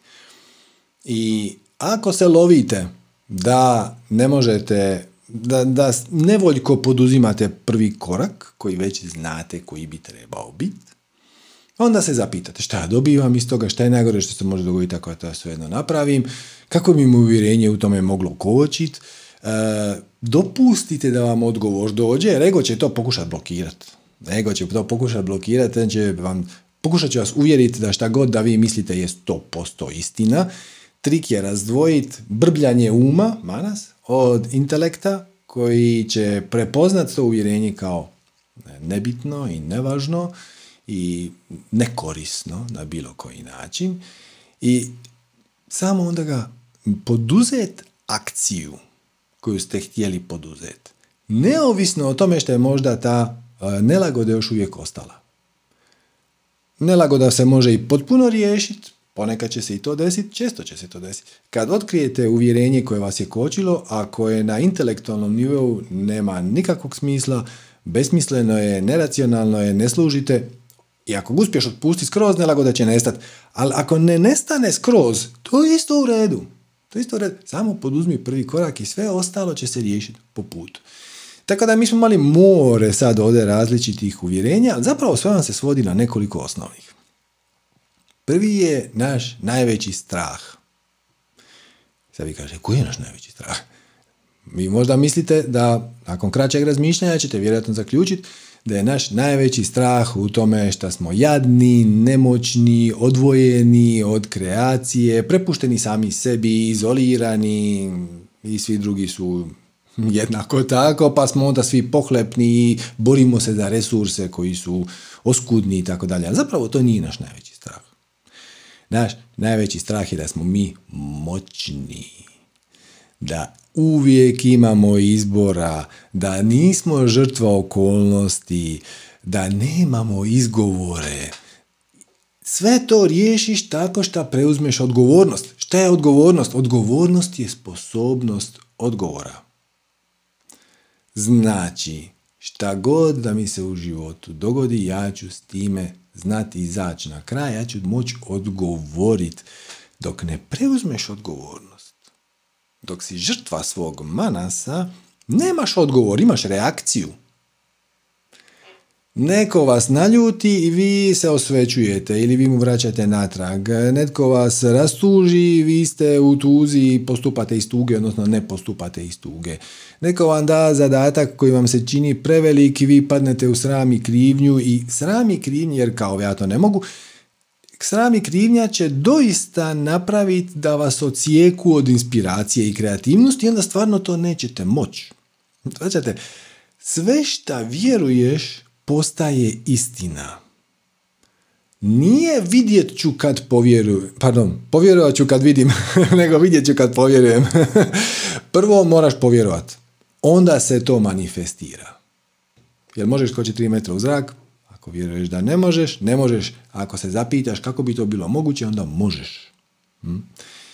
Također, e, jednom kada preuzmemo odgovornost i kad više ne bude krivaca za naše nezadovoljstvo i nemoć, kad shvatimo da smo moćni kreirati svoje iskustvo života. Indirektno ćete kreirati okolnosti, ali okolnosti nisu važne. Okolnosti su samo ogledalo. Ako ste vi nesretni, nezadovoljni sramu i krivnji, trik je da se prvo nasmiješ. Onda će to sve skupa se iščistiti. Prvo se nasmiješ i kreneš slijedi svoju strast. Gledaj u svjetlo spirita, pusti manas, um koji će ti dati pet tisuća glupih razloga, razloga, koji će samo izracionalizirati tvoje strahove, samo će ponavljati jedno te isto što već znaš i držat će te u toj vibraciji jada i nemoći i ti ćeš se sklupčat negdje na kauču, pokrit se dekicom i nećeš napraviti ništa. Umjesto toga napravi prvi korak u smjeru svog veselja jer neće ti biti dosadno. Jednom kad riješiš svoje izazove sa obiljem, da pa će, dobit ćeš resurse da to svoje obilje radiš još više, još bolje, još kvalitetnije, još efikasnije. Znači, naš prvi problem s time je strah da smo moćni i samim time da više nemamo izgovore, nego da moramo preuzeti odgovornost. Ali pazite ovo, odgovornost nema veze sa sramom i krivnjom. Hrpa ljudi definira odgovornost kao ako nešto, ja sad ja preuzeo sam odgovornost, što znači da ako nešto krene po zlu, da sam ja kriv. Ne, to nema veze s time. Samo sa tvojom sposobnošću da odgovoriš. Jesi li pokušao sve? Jesi napravio najbolje što si mogao? Ako jesi, kako iko, uključujući tebe, ima pravo od tebe traži da napraviš bolje od najboljeg što možeš? Drugi put će biti bolja. Ovaj put je ispalo tako kako je. I ta situacija je edukativnog karaktera. Drugi naš strah veliki, e, zašto ne želimo obilje, da ćemo izgubiti kontrolu nad životom. I to je donekle točno. Sinkroniciteti, su ono, ne gure vas uvijek u smjeru u kojem vi želite. Ponekad vam donose situacije koje ćete na prvu pogled percipirati kao nelagodne. I da, moraš biti spreman podnijeti blagu nelagodu. Jer ćeš ući u zonu nepoznatog. Izaći ćeš iz svoje zone ugode i svoje zone komfora i onda će to ego predstaviti kao veliki rizik. A ti ćeš se brinuti oko toga šta će drugi na to reći. Niko ništa neće na to reći. Ti izađeš ispred deset ljudi i sad nešto im pričaš i oni to onako gledaju i ti se misliš, ajme majko, jel mi majica čista? Jel ovo njima jasno? A šta ako me budu mrzili? A šta ako ovo? A šta ako ono? Ali te gledaju i misle se ono, kad će ručak? Niko ne misli na vas. Koliko ste vi vremena danas ili jučer proveli misleći na druge? Vjerojatno vrlo, vrlo malo. Dalje ono što će se ego pobuniti je, eh, ega je strah da će se pokazati da nisi bio u pravu. Nije važno ko je u pravu. Svi su u pravu u svojoj glavi. Bazirano na svojim aktualnim definicijama uvjerenjima promijeniš svoje definicije uvjerenja i onda se promijeni tvoja percepcija te situacije, promijeni se tvoja interpretacija, promijeni se tvoje iskustvo i pa šta ako nisi bio pravo? Pa šta ako nisi dovoljno dobar? Nisi dovoljno dobar za što? Za prvi korak? Jesi. Za 53. korak? Nisi. I to je ok, dok dođeš do 53. koraka bit ćeš dovoljno dobar. Ili ćeš nešto naučiti situaciju u kojoj nisi bio dovoljno dobar. To je isto u redu. Također tu postoji uvjerenje, jedno od bazičnih, nisam vrijedan. Za početak nisam vrijedan postojanja. Kreacija je na meni napravila grešku. Uh, ja ne zaslužujem život, ja ne zaslužujem obilje, ja ne zaslužujem sreću, ljubav i šta već hoćete. Samo se nemojte svađati sa kreacijom. Kreacija smatra da ste vi esencijalni, inače tu ne biste bili. I ako kažete ja sam bezvrijedan, a kreacija je odlučila vas staviti tu, ili vi na nekoj razini spiritualnoj ste se odlučili inkarnirati ovdje iz nekih razloga koji su vam sad vam nisu očiti, ali čim se vratite u spiritualni svijet, bit će vam očiti. Ako je kreacija vas napravila, a vi ste veliko neuništivo biće vječno i samim time i kreacija je, kako može nešto beskonačno biti bezvrijedno? To se odnosi na vas? Što se odnosi na vašeg kreatora, kreaciju. Dakle, ajde samo izađi iz svog uma, izađi iz svog ega, na koji način te ta ideja ja nisam vrijedan, ja ne zaslužujem, ja nisam dovoljno, na koji te način služi? Tu ti kažeš ni na koji način. Služi, služi. Služi zato što te inkapacitira, odnosno ograničavate da napraviš prvi korak i imaš osjećaj da se štitiš od razočarenja, ali ništa nije dalje od istine. Ništa nije dalje od istine, zato što jedini način da postigneš neuspjeh u životu je da ne budeš ono što jesi.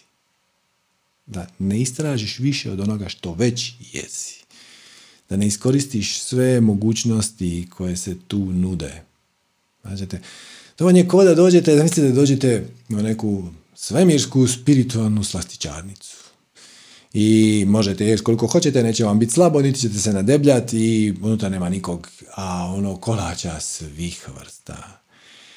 Da li biste krenuli jednog po jednog isprobavati ili biste stali sa strane i rekli ono joj, znaš šta, najbolje ne probat ništa da negdje ne pogriješim.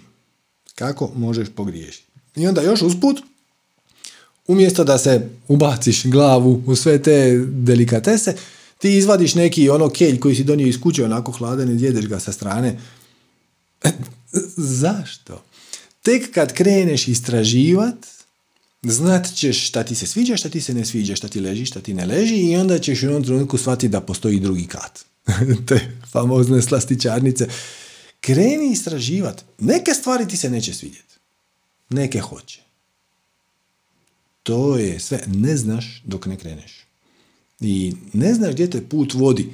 Možeš odlučiti da je to dobra stvar, imati prema tome uzbuđenje, možeš i odlučiti, ali to je stvar odluke, da je to loša stvar, temeljem svojih uvjerenja i onda će ti to proizvoditi tjeskobu.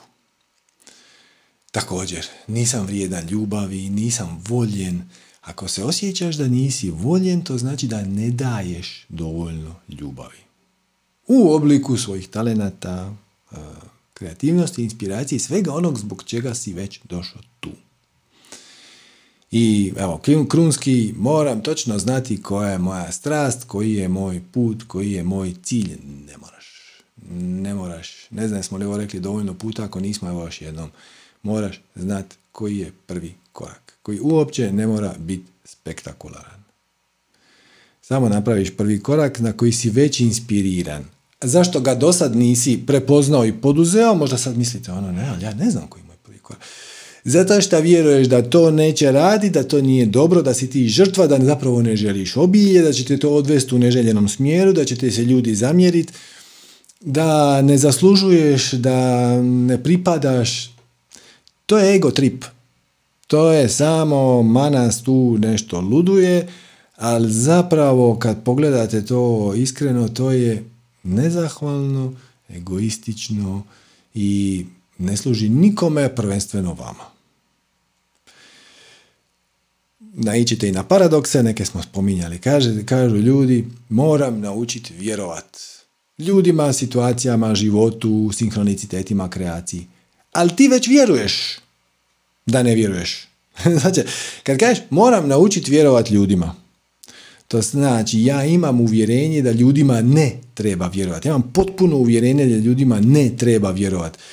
Na koji te način to uvjerenje služi? Znači, ti već vjeruješ 100% u to da ljudima ne treba vjerovati. Ne moraš ti naučiti vjerovat. Ti i te kako znaš kako se vjeruje, samo moraš promijeniti fokus u što? Do sad si vjerovao da se ljudima ne može vjerovati, da se kreaciji ne može vjerovati, da se sinhronicitetima ne može vjerovati, da će te život odvesti na krivi put, da će ti se život raspast, da obilje nije za tebe. Kad promijeniš to uvjerenje, imat ćeš potpuno drugo iskustvo, percepciju, interpretaciju realnosti, samim time ne moraš ti naučiti vjerovati. Ti već znaš vjerovat, samo moraš vidjeti gdje ćeš uh, zapravo usmjeriti svoju vjeru i usmjeri u nešto što ti služi, u nešto što je pozitivno. Zašto bi vjerovao u nešto što ti ne koristi, pogotovo sad kad si svjestan da ti to ne koristi i da možeš to promijeniti i da je to samo uvjerenje. Samo promijeniš ili, usprkos nelagodi, napraviš prvi korak u smjeru svoje e, strasti i onda će se to s vremenom počistiti. Kažu ljudi, nemam samopouzdanja. Kako znaš? Znači, jesi li potpuno siguran da nemaš samopouzdanja?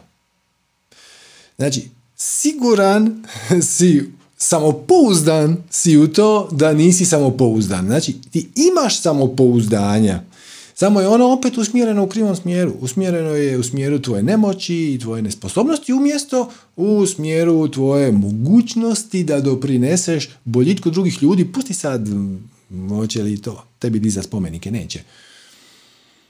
Dakle, samo, ti si već, već si samopouzdan da ne vrijediš. A sad samo to zamijeni. Proces je isti. E, mehanizam je isti. Samo je sadržaj drugačiji. Ili recimo osjetit ćete da nemate kontrolu nad životom, ali ti kontroliraš svoje iskustvo života. Znači ti kontroliraš svoj osjećaj nemanja kontrole nad životom. Kroz svoj sustav negativnih definicija uvjerenja. To je, nije li to divno? Sve se svede na veliko trojstvo. Nisam vrijedan, ne zaslužujem i nisam voljen. Nisam vrijedan, nisam sposoban, uh, niš koristi sam, nisam vrijedan ljubavi, nisam vrijedan obilja, ako uzmem nešto od drugih, onda će drugi imat manje, to su sve samo izgovori. Šta god da ti fali, ne daješ dovoljno. Ako ti fali obilja u životu, kreni ga davat. Kreni od onih stvari koje imaš već u obilju. Imaš inspiracije, imaš kreativnosti kad slijediš svoju strast, najbolje što možeš punim poštenjem dokle gotovo možeš bez očekivanja. Već to ćete staviti u kontakt sa inspiracijom i samopozdanjem koji su besplatni i kreativnošću. I onda to zamijeni za alate. Onda će ti ti alati napraviti proizvod. Onda taj proizvod podijeliš besplatno, promotivno. Ili ga prodaš za manje ili više para. Mislim, sve će se to posložiti po putu kad kreneš. Kad kreneš, kad budeš imao strast i veselje, kad budeš postupao i kreiraju strast i veselja. I onda ćeš postati uspješan. Uspjeh znači voljeti sebe, voljeti ono što radiš, voljeti kako to radiš. I pazite, kad voliš sebe, onda znači da svijetu daješ najbolje od sebe, a ne ostatke od sebe. Sve se svede na to, dajte svijetu najbolje od sebe, a ne ostatke sebe. Ali dok ste blokirani svojim negativnim uvjerenjima, onda ne dajete ništa ili im dajete ono što niste, radeći, baveći se onim stvarima koje vas ne inspiriraju, koje vas ne zanimaju, koje samo mehanički odrađujete, pa onda to može bilo ko. Ali ako ste vi inspirirani, ako to dolazi iz duše, onda ste jedinstveni. I kao takvi ste i vrijedni na tržištu. Ako već hoćete to spustiti na tu razinu, ali nema veze. Primanje obilja jača i hrani našu sposobnost da pomognemo. Ne želite obilje ili novac zbog onoga što novac jest. Mislim, koga briga imati hrpicu papira. E, želite novac zbog onoga zašto ga možete zamijeniti. I po putu će se desiti hrpa izazova i dogodit će se nekakva neizvjesnost koju možete percipirati kao uzbuđenje, možete percipirati kao tjeskobu, samo ovisi o vašem sustavu definicije uvjerenja, ali prigrliš tu neizvjesnost. S punom vjerom da sve što dolazi u tvoj život je tu sa svrhom, smislom i razlogom i tu je da te nečem nauči, da ti pomogne, da te ubrza, da ti osvijetli tvoja vlastita ograničenja koja te sputavaju i koja nikome ne služe i koja prvenstveno tebi, ali onda i drugima.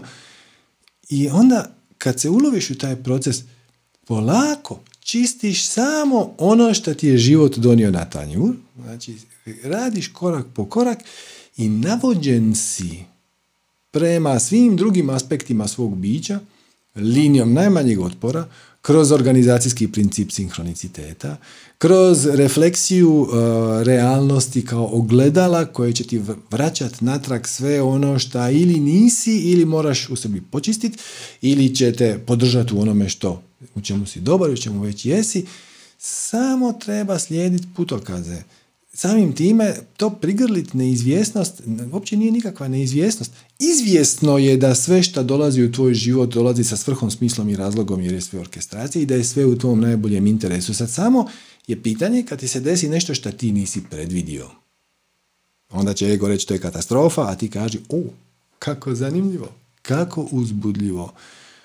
Zašto je ova situacija tu? Čemu me ona uči? Kamo me ona usmjerava? Zašto se oko nje osjećam loše? Koje ja negativno uvjerenje imam oko toga? Šta je najgore što će se dogoditi ako ja to svejedno napravim? I onda to svejedno napraviš.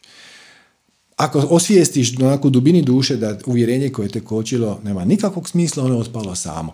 Ali ako će se ono okružiti sa još par malih uvjerenčića koja sad nisi još adresirao, nisu ti jasna gdje su napravi onaj prvi korak usprkos neizvjesnosti i sve će sjest na svoje mjesto, nećeš umrijeti. Da pa će, živjet ćeš više i ispunjenije i potpunije nego ikada do sada. I na tom putu stojimo na raspolaganju, čujemo se na satsanzima, javite kako vam je ovo se svidjelo, da li vam je ovo bilo korisno, koji su dijelovi bili jasni, koji su nejasni, dođite sa svojim konkretnim pitanjima i razriješit ćemo. Svako dobro i namaste.